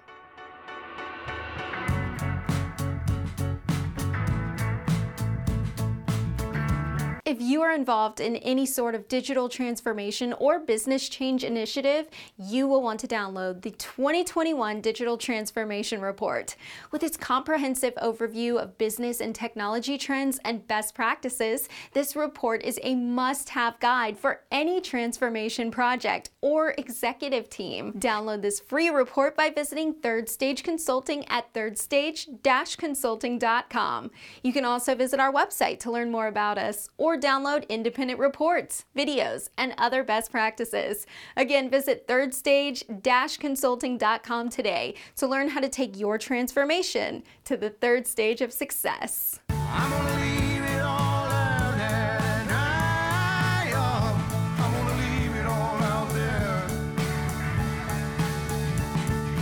Hello, welcome back to Transformation Ground Control, episode number 129, where you can find new episodes every Wednesday on LinkedIn, Facebook, YouTube, and Twitter, as well as audio podcast platforms throughout the world. And uh, Kyler, we just had this conversation with Dean talking about complex digital transformations and some of the lessons from those transformations. What were some of your thoughts and takeaways from that conversation? Well, Dean is one of the most interesting people on the third stage team, in my opinion. He has such a diverse background, which he kind of shared and it's, it's funny because I asked him one time to look over some of our thought leadership materials that we had translated in Mandarin. Um, since he knows the language, a lot of times we'll reach out to our global team and say, you know, does this translation make sense or is this valuable so that we can make sure that we're putting, you know, high quality content in the marketplace. But he actually told me, he's like, you know, I, I speak Mandarin, but I wouldn't be great at editing it, but I can do it in French. And I was like, what? so, um, because, you know, he's Canadian, his French is his first language. So he just, you know, he has such a diversity to how he understands that. And that really translates to his project management work and his PMO work because he is able to understand complex organizations across cultural lines, which is, you know, such an asset to a business, especially a larger, more complex one that may have manufacturing hubs in all different areas of the world and is going through a larger multi-layer organizational change. Uh, so he just brings so much to the table in understanding that he's a unicorn of some sorts. He really is, yeah. In terms of cultural understanding of different cultures and languages, and and also just different types of businesses too, different industries and whatnot. So there's a lot of uh, a lot of diversity in his background for sure. Yeah, and I love how he always kind of goes back to basics. Um, you know, when we touch on things like emerging technologies and, you know, similar to how our conversation in um, our hot topic segment of going back to what does your standardization data set looks like? What are those areas in which you have kind of that phase zero initiatives in which you need to set the foundation for a successful digital transformation? Um, you know, we have a lot of clients that come to us that kind of want to run before they walk type of approach. And he's so good at kind of tailoring back, like, what is our checklist to make sure that all of these different strategic initiatives are in place so that we can leverage and maximize the value of, of the technology, which is why I think it's so funny, always the kind of the agile conversation and how always that kind of triggers this huge conversation. But I love his, um, thoughts on the build the bridge with an agile approach. Like that's terrifying to me. Like it invokes fear into my, like you would never, he was, he's so right. You would never not have a blueprint, a standardized plan, you know, testing to build a bridge in which people drive or walk over. So I thought that was a really interesting analogy. I love the tennis analogy too. Mm-hmm. You know, as far as the, you wouldn't focus primarily on what kind of racket you're using, you would focus on you know conditioning and training and just getting better at your game. And yeah, you want a better racket, but that's not your main focus. Yeah, not needed. The tools are you know more of an enhancement, but the behaviors um, and processes are really the foundation to making sure that that technology is leveraged. Um, I also thought it was really interesting that he talked about the business analyst piece of kind of the roles and responsibilities and the real kind of heartbeat of the IT team was that business analyst that was able to understand the data, but also the business objectives. And that's not a role we talk about a ton, but I do think it's so important. Um, in in my career, business analysts are like the bread and butter because they give you all of the data in a digestible manner so you can make smart strategic decisions. So I thought it was really cool that he highlighted that. Yeah, yeah, I agree. It, it, it was interesting because usually when you ask that question, a lot of times people start with the project manager or executive sponsor or whatever. So it's interesting to hear uh, his emphasis on business analyst. And I think it is. Uh, probably is one of those more underrated roles too that we don't talk a lot about or recognize how important that role is. But it, to Dean's point, it, it certainly is. And it's a great entry level role. Going back to kind of the Q and A at the beginning of this episode, it's a great opportunity to kind of in any business understand how data is consumed and leveraged to make business decisions. Uh, so definitely, you know, a, a great role that you could kind of jump into right out of school or training. Yeah, yeah, absolutely. It's a great way to dig in and really understand operations and business processes and technology as well. Absolutely. Well, great conversation. And if you want more of Dean, you can go to our third stage YouTube channel um, for our Digital Stratosphere APAC playlist. He was a main keynote speaker for that, um, as long as well as Wayne, who is his partner that we all mentioned in that conversation. So definitely highly recommend their content. It's very dense very technical and has lots of really real world tactics, which they've utilized in their successful transformation projects. Yeah. Yeah. Very good stuff. And, and, great to have him on the show. We'll have to have him on again soon as well. So thanks. Thanks again to Dean for being here today. Well, we've got another segment to uh, shift gears to. We're going to do a bit of a comparison here, a comparison discussion of Oracle ERP Cloud versus Microsoft D365 and be sure to stick around for this part of the podcast. Uh, certainly, if you're evaluating either or both of those technologies, you'll want to stick around. But even if you're not really interested in either Oracle or uh, Microsoft as part of your digital transformation, it, it's helpful to hear the ways that you can compare the strengths and weaknesses of different systems. Even if you're looking at other types of technologies, or maybe you've already decided on the technology, it's a good framework to understand how to understand where the deficiencies and gaps are so that you can mitigate those risks. So be sure to stick around for that. So we're going to take a quick break. And when we come back, we'll uh, Kyler and I will dive into this uh, comparison of Oracle ERP Cloud versus Microsoft D365. Be sure to stick around. We'll be right back. You're listening to Transformation Ground Control.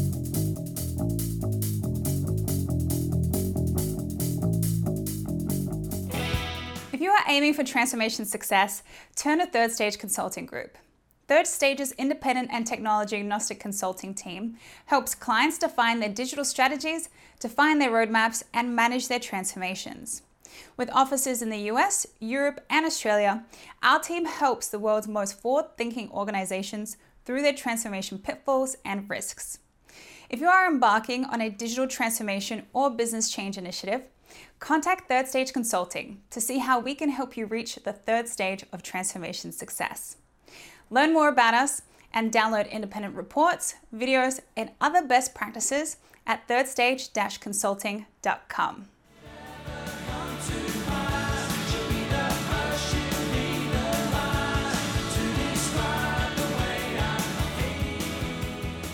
Hello, welcome back to Transformation Ground Control, episode number 129. My name is Eric Kimberling here with Kyler Cheatham. You can find new episodes of this show every Wednesday. And uh, we wanted to play you this clip uh, of a video, YouTube video that Kyler and I uh, created uh, that's available on the Third Stage Consulting uh, YouTube channel. But we wanted to play it for you here today because it's a comparison video that compares two leading systems in the marketplace. And those two systems are Oracle ERP Cloud and Microsoft D365. So, reason we thought this would be helpful to play here today and discuss today um, is because partially because so much of our audience is interested in evaluating potential technologies, but also because even ones that aren't interested in evaluating these two particular technologies might be interested in hearing how you should be thinking about some of the pros and cons and strengths and weaknesses of different technologies that you might be deploying in your organization. So, thought it'd be a good conversation from that perspective as well.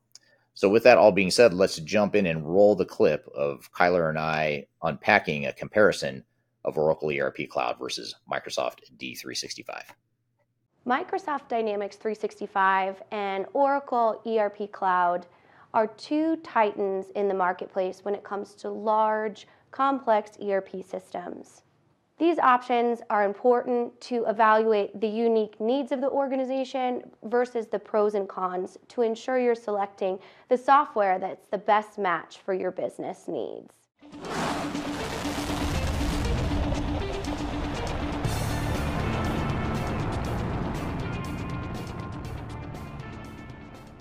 I'm Kyler Cheatham with Third Stage Consulting Group. We are a global, independent, and technology agnostic advisory firm that helps our clients achieve the third stage of digital transformation. Our support includes helping them choose the best software that meets the needs of their organization and will achieve their objectives as a business. In this video, we are going to compare Microsoft Dynamics 365 versus Oracle ERP Cloud. To kick this off, I want to play you a clip of an independent and completely technology agnostic review of Microsoft Dynamics 365 that was crafted by our founder and CEO, Eric Kimberling. So, to fully understand what D365 is, it helps to look at the history of Microsoft Dynamics and Dynamics 365. So, about 20 years ago, when Microsoft started really pushing into the business technology and enterprise software space, they went out and they acquired a few different companies. Companies like Navision, Great Plains, Axapta, those were all standalone ERP systems that were acquired and eventually rolled into the umbrella of Microsoft Dynamics. And for several years, Microsoft allowed these three systems to coexist under the Microsoft Dynamics umbrella, uh, under their original brand names of Great Plains, Axapta, Navision. And eventually, they came out with their current flagship offering, which is Microsoft Dynamics 365. And essentially, what they've done here is they've combined the best of those acquisitions and those legacy solutions to create a more common system that stands alone as Dynamics 365. It's also a solution that has been built in the cloud, and so it's meant for cloud deployments. It was one of the early adopters of cloud deployments. And Dynamics 365 has two different primary products, or sub products, if you will. One is called Business Central, Dynamics 365 Business Central, and that is the solution for smaller and mid-market companies. It's the more vanilla solution for simpler organizations, those that aren't looking for a big heavy ERP implementation, and ones that are looking for a lower cost option. Business Central can be a good fit in those cases. In other cases, they also provide D365 finance and operations, which finance and operations is sort of the bigger ERP solution that's meant to compete with SAP and Oracle and some of the other larger ERP vendors.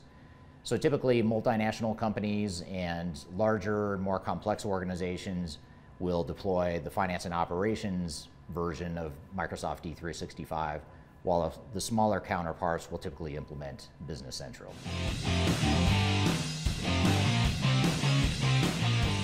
I recently published a video that provides a more in-depth review of Dynamics 365. What I'd like to do here today is summarize some of the strengths and weaknesses of the product.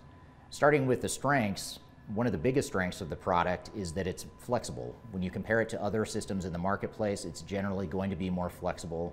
It's something that can be configured in a number of different ways, and it can also be customized in a number of different ways as well, which could be a good or a bad thing.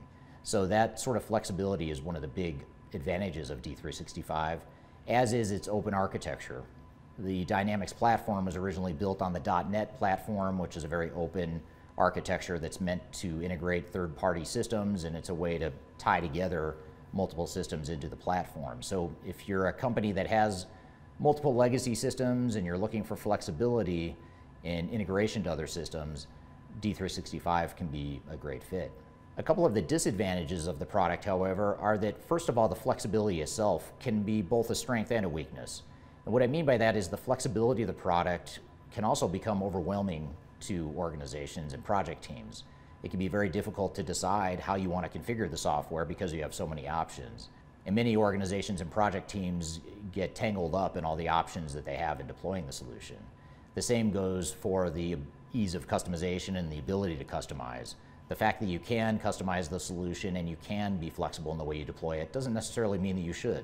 And so, what we find with D365 implementations oftentimes is that the flexibility ends up becoming a cover or a cover up for all the change management issues that your organization may have in, in its ability to change. And the final weakness of the product is that it is a product that isn't as robust as some may need in certain industries or in certain uh, diverse operations. So, for example, if you're an organization that has very complex manufacturing needs, there's probably better products out there that can handle some of your manufacturing needs. Same for warehouse management. If you're a high volume, complex distribution company, it may be tested or stressed by the needs that you have as an organization. So when evaluating D365, you really want to make sure you pressure test some of those outlying capabilities and the outlying business processes, especially as it relates to your secret sauce or your competitive advantage related business processes. When evaluating Microsoft Dynamics 365, it's helpful to understand the ecosystem of Microsoft. And what I mean by ecosystem is the supporting organizations and the supporting environment that allows you to use third parties to deploy the software. So Microsoft generally doesn't sell their software directly to consumers or end organizations. What they generally do is rely on third party VARs or value added resellers. These are organizations that are third party partners of Microsoft and their intent and focus is to implement Microsoft D365. Now, this is a good thing because it gives organizations a lot of different options, a lot of different resources in the marketplace that can help you deploy the product. The downside is that there's so many different options in the marketplace that there's a lot of variation in the capabilities of the different VARs and resellers that are out there. So you really want to vet those resellers carefully and make sure that you're navigating the sort of fragmented ecosystem carefully. Now, the other dimension that is both a strength and a weakness of the Microsoft ecosystem is they have what's called ISVs or independent software vendors. And these, again, are third party organizations that not only implement Microsoft D365, but in most cases, they've also built some sort of unique capability on top of D365. So you might have an industry specific solution that takes the D365 platform and tailors it for a specific industry and that IP or that intellectual property is only offered by that one ISV. So again, it's a it's a pro and a con because in one hand it allows you to find a very specific version of Dynamics 365, but on the flip side, it's also exposing you to a third party that may or may not be a good fit for your organization, and it creates just a, yet another option that you have to choose from the other thing that this calls into question is that with ISVs, they're the only ones that can support that version of the software. So you've somewhat limited your options in terms of who can support that specific version of Dynamics 365. So in general, if you're looking for something that's both has the capability of a broad, big ERP system, but is also tailored for your industry or your specific needs, then Microsoft D365 can be a great fit for you. Okay, we're here doing a comparison of Oracle ERP Cloud and Microsoft D365. And just to note, uh, Third Stage Consulting is not affiliated with either vendor or any vendor for that matter. So that's an important uh, note as we continue through the conversation here. Uh, but we've got a lot more to cover. We're going to take a quick break. We'll be back with more of this comparison, and we'll be back with more Transformation Ground Control. When I wake up, well, I know I'm going to be, I'm going to be the man who wakes up next to you. When I go out, Hi, this is Eric Kimberling with Third Stage Consulting and your host of Transformation Ground Control. I want to encourage you to read our Guide to Organizational Change Management. It's a free report or free guide that we published. It's one that I actually wrote that talks about best practices and lessons learned as it relates to change management.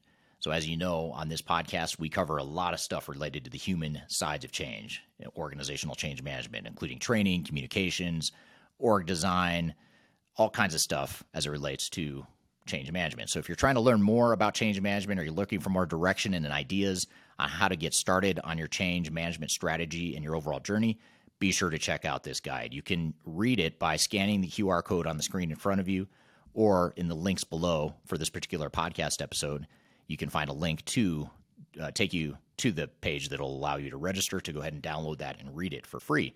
So be sure to check it out. It's the Guide to Organizational Change Management, uh, written by yours truly. Hope you enjoy it. Let me know what you think, and hope you enjoy the rest of this episode.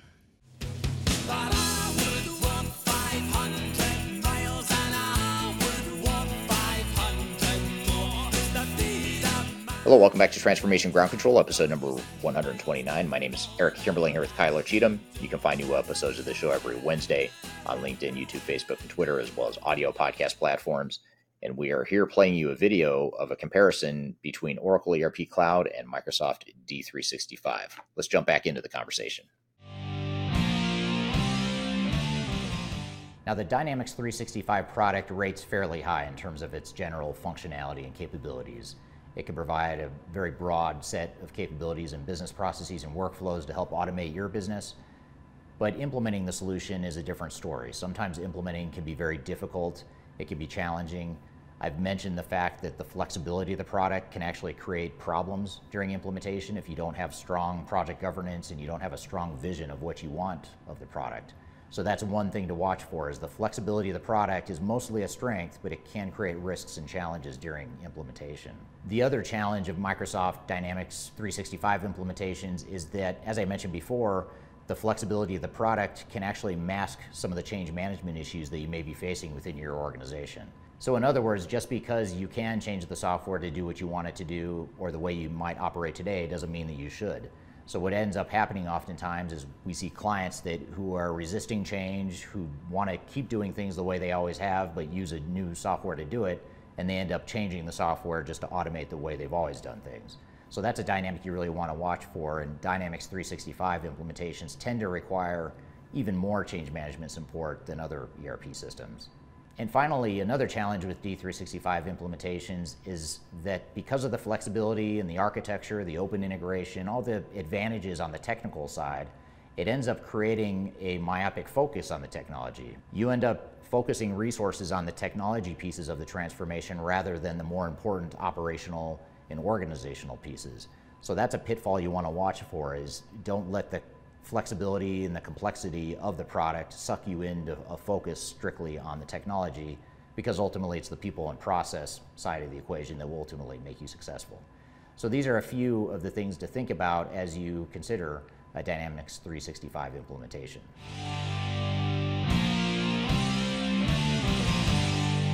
Now, to be successful in your Microsoft Dynamics 365 transformation, I encourage you to download our definitive guide to a successful Dynamics 365 implementation. This guide lays out some of the best practices and lessons learned from our experience helping clients implement Dynamics 365.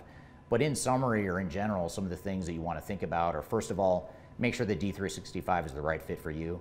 Make sure you've evaluated it against other options in the marketplace. Once you've chosen the software, if you do decide that D365 is the right fit for you, make sure that you have a solid implementation strategy and plan that addresses some of the risks and pitfalls that we've talked about here today. And probably more than anything, make sure that you have solid change management. You have a very clear change management strategy that's meant to address some of the challenges we've talked about here today. So let's recap some of the key pros and cons of Microsoft Dynamics 365. This product fills a really unique spot in the marketplace for ERP software because it is broad and scalable enough for some of the world's largest organizations. But at the same time, it's incredibly flexible to meet higher to mid size organizations. The reason it's easy for us to go through these software evaluations is because we have absolutely no affiliation or financial ties with Microsoft. They even often get mad at us when we talk about things that are happening within their marketplace, like the sunsetting of their Great Plains software. As an overview of Microsoft Dynamics 365, it's really comprised of those two primary versions, which is Operations and Business Central. Now, F&O is generally the product that's used by more complex global organizations while Business Central is often used by smaller to mid sized organizations. They have both of these systems kind of intertwined because of acquisitions Microsoft has made over the years. Now, Arguably, the biggest strength of D365 is the traditional Microsoft look and feel, which is familiar to a lot of organizations, and user adoption can often be more successful.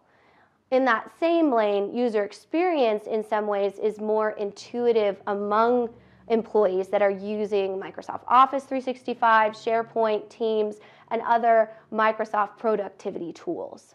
That integration is very smooth when it comes to the core ERP with those different applications. It's also known for its flexibility and ease of integration across many other systems. A piece of feedback we get from a lot of our clients utilizing or considering D365 is its ability to really create that interoperability across the organization with data integrations and full visibility into different workflows. Its open architecture makes it really easy to integrate with different third party systems that might be specific to your industry or bolt on applications. Now, this does have a dark side just because D365 is very flexible doesn't always mean that flexibility is a good thing. It's very easy to snowball and overcomplicate this system because of all of its opportunities and functionalities. Doesn't mean that you, you need to utilize all of those for your organization. Another consideration with a very flexible system is it can be difficult to really strategize on implementation and lead to overall failure. An implementation or ERP failure of this size can be incredibly expensive and disruptive to the business. Another consideration is just the overall maturity of D365 and its functionality. The system does suffer from lack of maturity just due to recent introduction into the marketplace. Some of the more advanced functionality that exists in Microsoft Dynamics or customers might be used to, the on premise solution, has not been integrated into the SaaS or cloud based platform. Now, one of the biggest drawbacks and super important consideration when looking at Microsoft D365 is the reseller network. The reseller partner network is arguably the biggest weakness of this system because Microsoft takes a really laissez faire approach to managing its partner network when compared to other vendors. And that leads to really subpar implementation partners. Now, an implementation partner is incredibly important on the technical side of achieving a successful digital transformation. Without really a, a, niche expertise into this weakness or an independent consultant advisor coach like Third Stage, it is really hard to get a quality implementation partner with D365 knowledge. So, in summary, is D365 a good fit for your organization? Well, as always, that depends on your business priorities and goals. But if you are looking for something that is incredibly flexible, that is well known in the marketplace, and relatively easy to use, D365 could be a great option for your organization. However, if you're in search of something that is more mature in functionality or has a lot of tight processes, standardization, there are other products such as SAP S4HANA, for example, that might be a better fit for what your needs are as an organization. If you are considering D365 as your ERP software, I highly recommend you download our Microsoft Dynamics 365 handbook, which I have linked down here in our notes wherever you are getting this video today. Please like, comment, share, and subscribe to our channel for more information on what software might be right for you and continue watching here because we are going to go into a comparison of Oracle ERP Cloud. So now that we've really dove into the pros and cons of D365, let's transition to the comparison between D365 and Oracle ERP Cloud. So just like before, I'll play Eric Kimberling, our CEO and founder's review of Oracle ERP Cloud, and we will summarize the comparison between the two. Oracle has been working long and hard at their whole ERP application offering. Back in the early 2000s, Oracle acquired JD Edwards and PeopleSoft, Hyperion, and a number of other ERP related systems. And also in the early 2000s, Oracle developed Fusion, which was a middleware intended to pull together all of these different applications they had acquired. And now, with the migration to the cloud and with the evolution of Oracle Fusion, Oracle has completed its transition to the cloud, or at least it's in the process of completing its transition to the cloud. And so Oracle ERP Cloud really is a culmination of all of those efforts over the years. Now, Oracle is commonly compared to SAP. It's one of the most common options for the larger organizations and the more global and multinational types of organizations. And, but there's some distinct differences between SAP and Oracle. And I'm going to talk about Oracle in general, in particular how it relates to SAP as well as other ERP systems in the marketplace. So one of the biggest strengths of Oracle ERP Cloud, particularly if you're comparing Oracle to SAP, is its flexibility. In general, it's a product that, because it's been built via a best of breed acquisition model of acquiring all these different systems that I mentioned earlier, it's really taken the best of these different applications that it's developed and it's created a very flexible offering. Not only is the software itself flexible in terms of the general capabilities it can provide to different types of organizations, but the whole Fusion middleware provides a certain amount of flexibility and gives you a lot of different options in terms of what types of systems you might bolt on to Oracle based systems, even if those systems aren't Oracle based. So, in general, the functionality of the product itself, as well as the architecture with Oracle Fusion as the middleware, provides a lot of flexibility and options that other ERP providers generally aren't able to provide. So flexibility is something that's important to you if you're a nimble organization, you're growing quickly, you're multinational, you have diverse needs across your organization, Oracle can, can be a very good fit for you.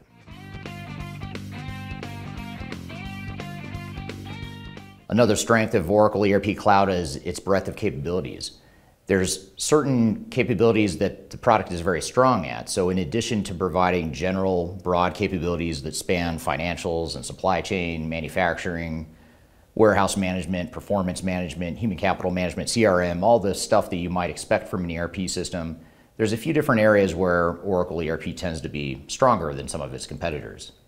One example is a function called CPQ. That's an acronym for Configure Price Quote. So if you're an engineer to order type of manufacturing organization or a make to order manufacturing organization, or perhaps you're a construction organization where you rely on different estimates and bids in order to sell your product, the CPQ capability is something that's very strong with Oracle. And what that does is it allows your sales team to not only sell your product or service, but it allows you to configure and quote a customizable or tailored offering to your customers. So if you're the type of organization that has that type of product where you would benefit from that, the CPQ capability can be very strong. Now, another area that Oracle is very strong is in its human capital management and talent management. So if you're an organization that might be looking at Workday or SuccessFactors, but you're also looking at potential ERP solutions, Oracle can be a great fit and a great alternative to SuccessFactors or Workday, simply because the capability is very strong, but it also integrates very nicely with the core Oracle ERP functionality. And then a third area that Oracle is very strong in functionality wise is its general performance management, business intelligence, and reporting types of capabilities. So Oracle several years ago bought Hyperion, which is sort of a best in class financial reporting and consolidation type of tool. That's one example of capabilities that Oracle has built into its offering. In addition to that, it tends to be very strong, not just in terms of financial reporting, but also just general dashboards and general business intelligence and enterprise performance management. So, if getting real clear visibility into your organization, quantitative visibility is very important, that's another strength of Oracle as well. Okay, we're here doing a comparison of Oracle ERP Cloud and Microsoft D365. And just to note, uh, Third Stage Consulting is not affiliated with either vendor or any vendor for that matter. So that's an important uh, note as we continue through the conversation here. Uh, but we've got a lot more to cover. We're going to take a quick break. We'll be back with more of this comparison, and we'll be back with more transformation ground control. Could you whisper in my ear the things you want to feel? I'll give you anything. Interested in working for a company that truly values your unique skills and experience? Here at Third Stage, we don't hire based on resumes alone. We look at the full candidate, experience, and willingness to provide excellent service for our clients. Within a technology independent and agnostic consulting firm, you have the opportunity to learn across industries with a diverse group of clients. Our consultants also have the opportunity to diversify their portfolio and learn across technology systems. If you're interested in joining a high growth entrepreneurial organization, please reach out to us at work at thirdstage consulting.com.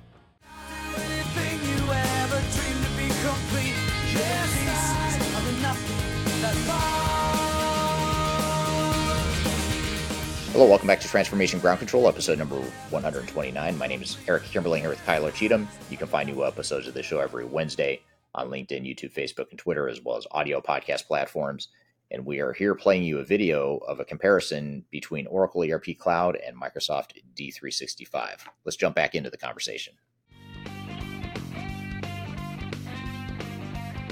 So, while on one hand, Oracle ERP Cloud has some broad capabilities. There are some areas where Oracle ERP Cloud is not yet mature, or at least not yet mature compared to its legacy on premise counterparts. So, one example is manufacturing. That's an area that Oracle ERP Cloud is not quite as far along as, say, JD Edwards, the on premise JD Edwards manufacturing solution that has been around for decades now and had the benefit of plenty of R&D dollars over the years Oracle is taking the best of JD Edwards and other manufacturing capabilities and moving those capabilities to Oracle ERP Cloud, but that's still very much a work in progress. So if you're a complex manufacturer, that's an area that I'd highly recommend you really dive into and understand what the strengths and some of the limitations are of Oracle ERP Cloud in that regard. And then another example is more complex supply chains. Companies that have global supply chains, complex supply chains, that's an area where there's still some limitations of the new cloud solution. So if that's an area that's important to you, I'd highly recommend diving into that area as well. So in general, it's important to recognize that Oracle ERP Cloud, while it has a breadth of capabilities, is not quite as strong in several areas, including the two I've mentioned here, as it relates to some of its legacy products like JD Edwards and Siebel and PeopleSoft, for example.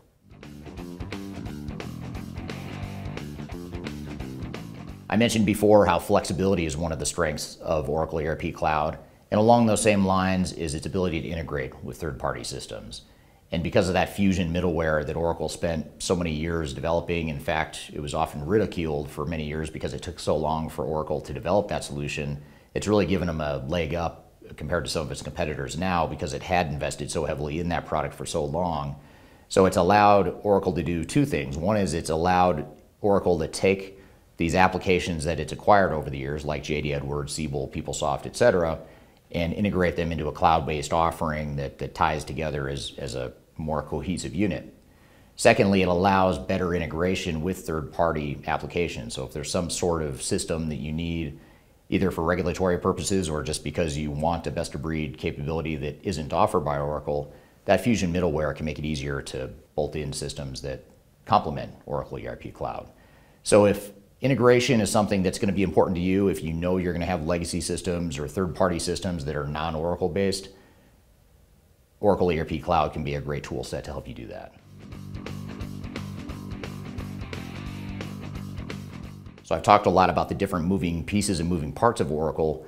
And while that's generally a strength in that there's a lot of capabilities, a lot of flexibility, a lot of integration that can happen with the solution, it also creates a certain amount of technical complexity that can be overwhelming for some organizations to handle. So, for example, if you're an organization that doesn't have a very sophisticated or robust IT capability in house, or you don't have solution architects in house that can help manage some of these moving pieces and integration points, then Oracle may not be the best fit for you. But if you have a robust IT staff, you have solution architects that can figure this stuff out, it may be a good fit for you. But either way, I'd highly recommend that you watch out for the common pitfall with Oracle implementations, which is oftentimes organizations get so caught up in just trying to manage all these moving parts and trying to make the technology work and fit together that they forget about the more important parts of the transformation, the things related to people and processes, so the non technical aspects of the transformation. So even if you do have the capabilities to support the complexity of Oracle, the other risk there that you still want to mitigate if you do move forward with Oracle is to ensure that you have proper focus on those people and process areas.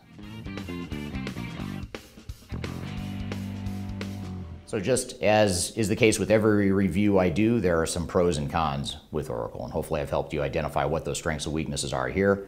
Whether or not it's the right fit for you as an organization, it really depends on your priorities, your needs, and what your objectives are. If you're a high growth, flexible, nimble, entrepreneurial type of organization that values scale and flexibility and integration, it can be a great fit.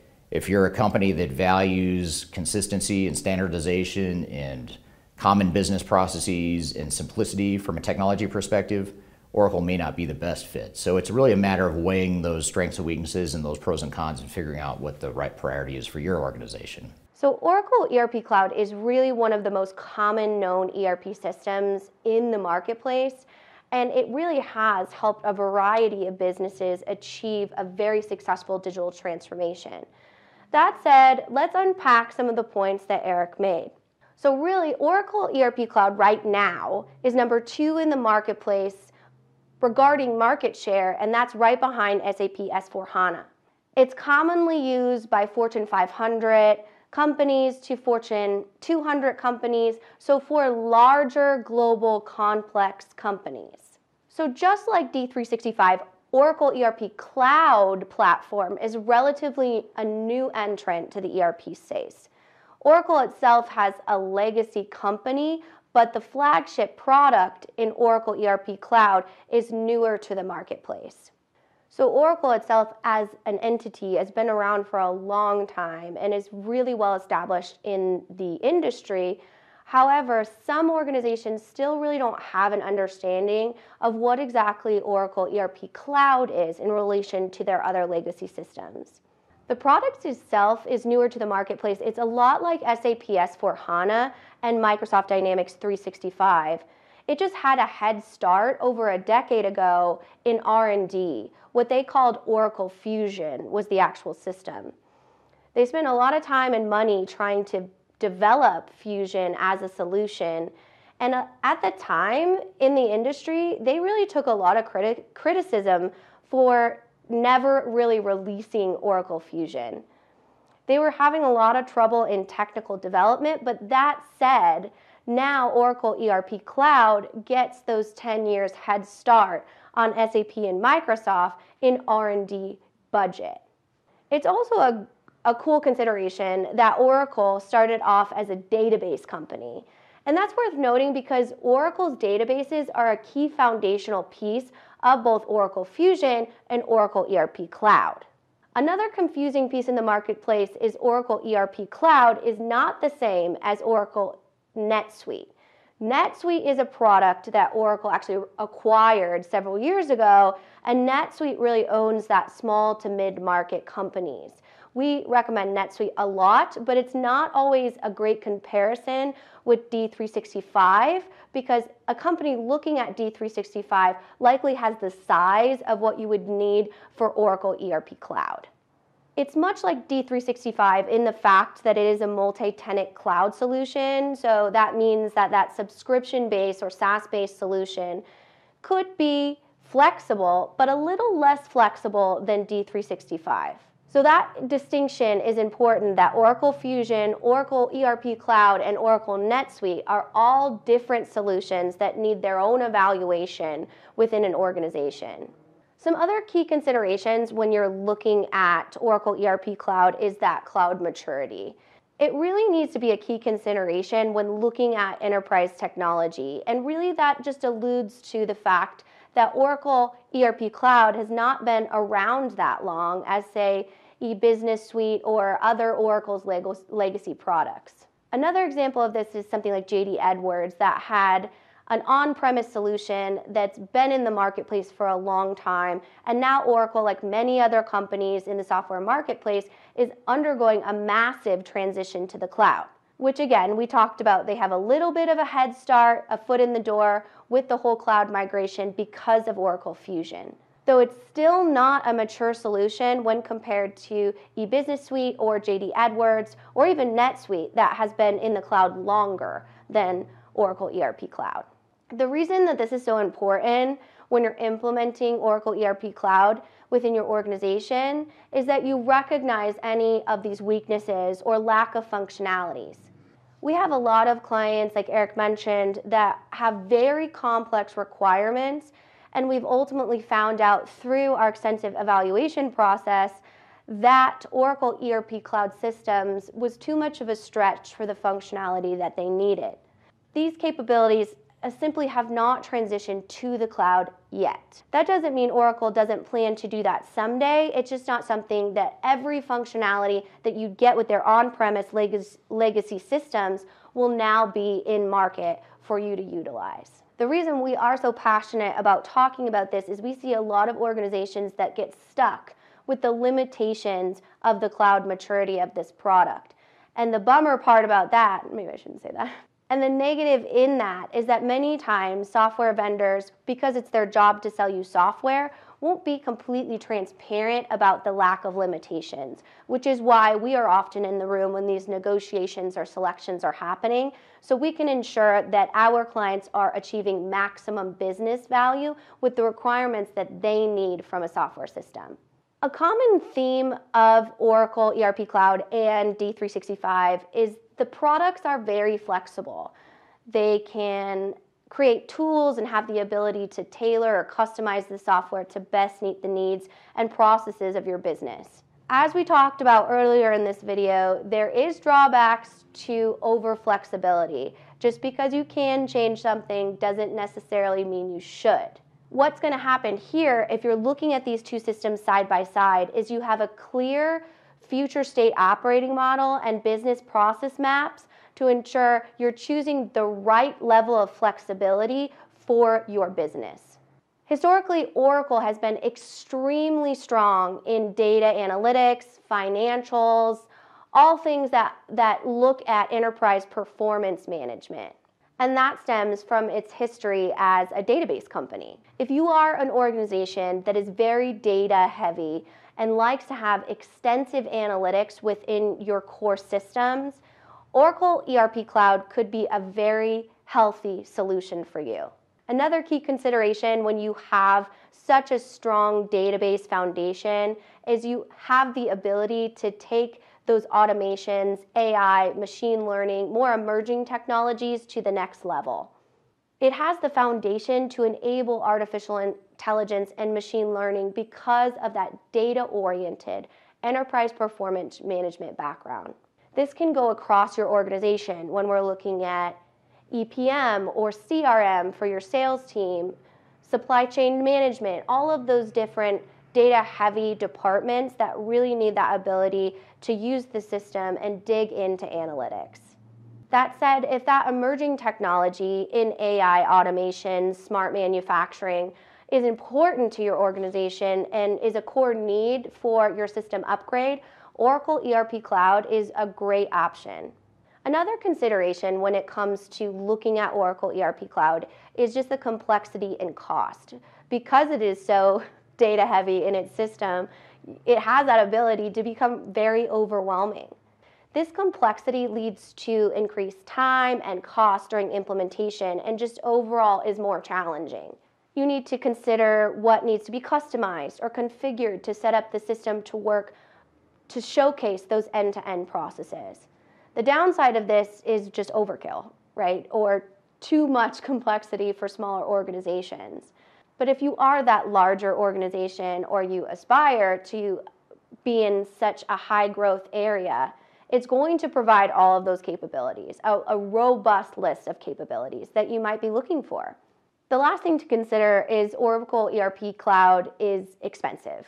It is one of the top ERP systems in the industry. And when it comes to looking at cost versus functionality, it certainly has robust capabilities and is worth the cost that it charges. But if budget is a key consideration, looking at something like D365 side by side would be a good option for you.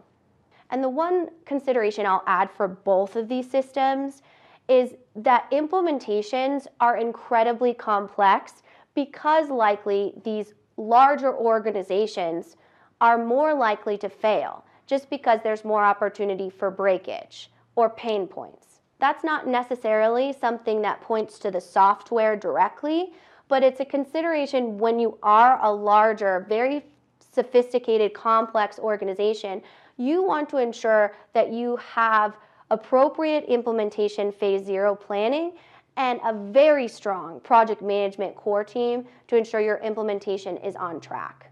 I hope that overview helps you compare these two very sophisticated ERP systems for your business. If you do have any questions about software selection or maybe a functionality that your industry needs specifically, feel free to reach out to me directly at kyler.cheatham at thirdstage-consultinggroup.com.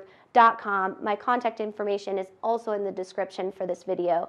Thanks so much for joining us today, and I will see you next time. All right, good stuff. Hopefully, that will help provide some good comparison points for any of you that might be considering those two technologies. And hopefully, if you're not considering either of those two technologies, it gives you some things to think about as you assess the strengths and weaknesses of potential technologies you might be deploying to your organizations. So I want to thank you, Kyler, for helping me through that discussion and, and that comparison video. I also want to thank the audience for the great questions here today and uh, appreciate you all being here. Uh, you can find new episodes of this show every Wednesday, so be sure to check out our next episode next week. But in the meantime, have a great week. Thank you for listening to Transformation Ground Control, and we'll see you next time. Take care.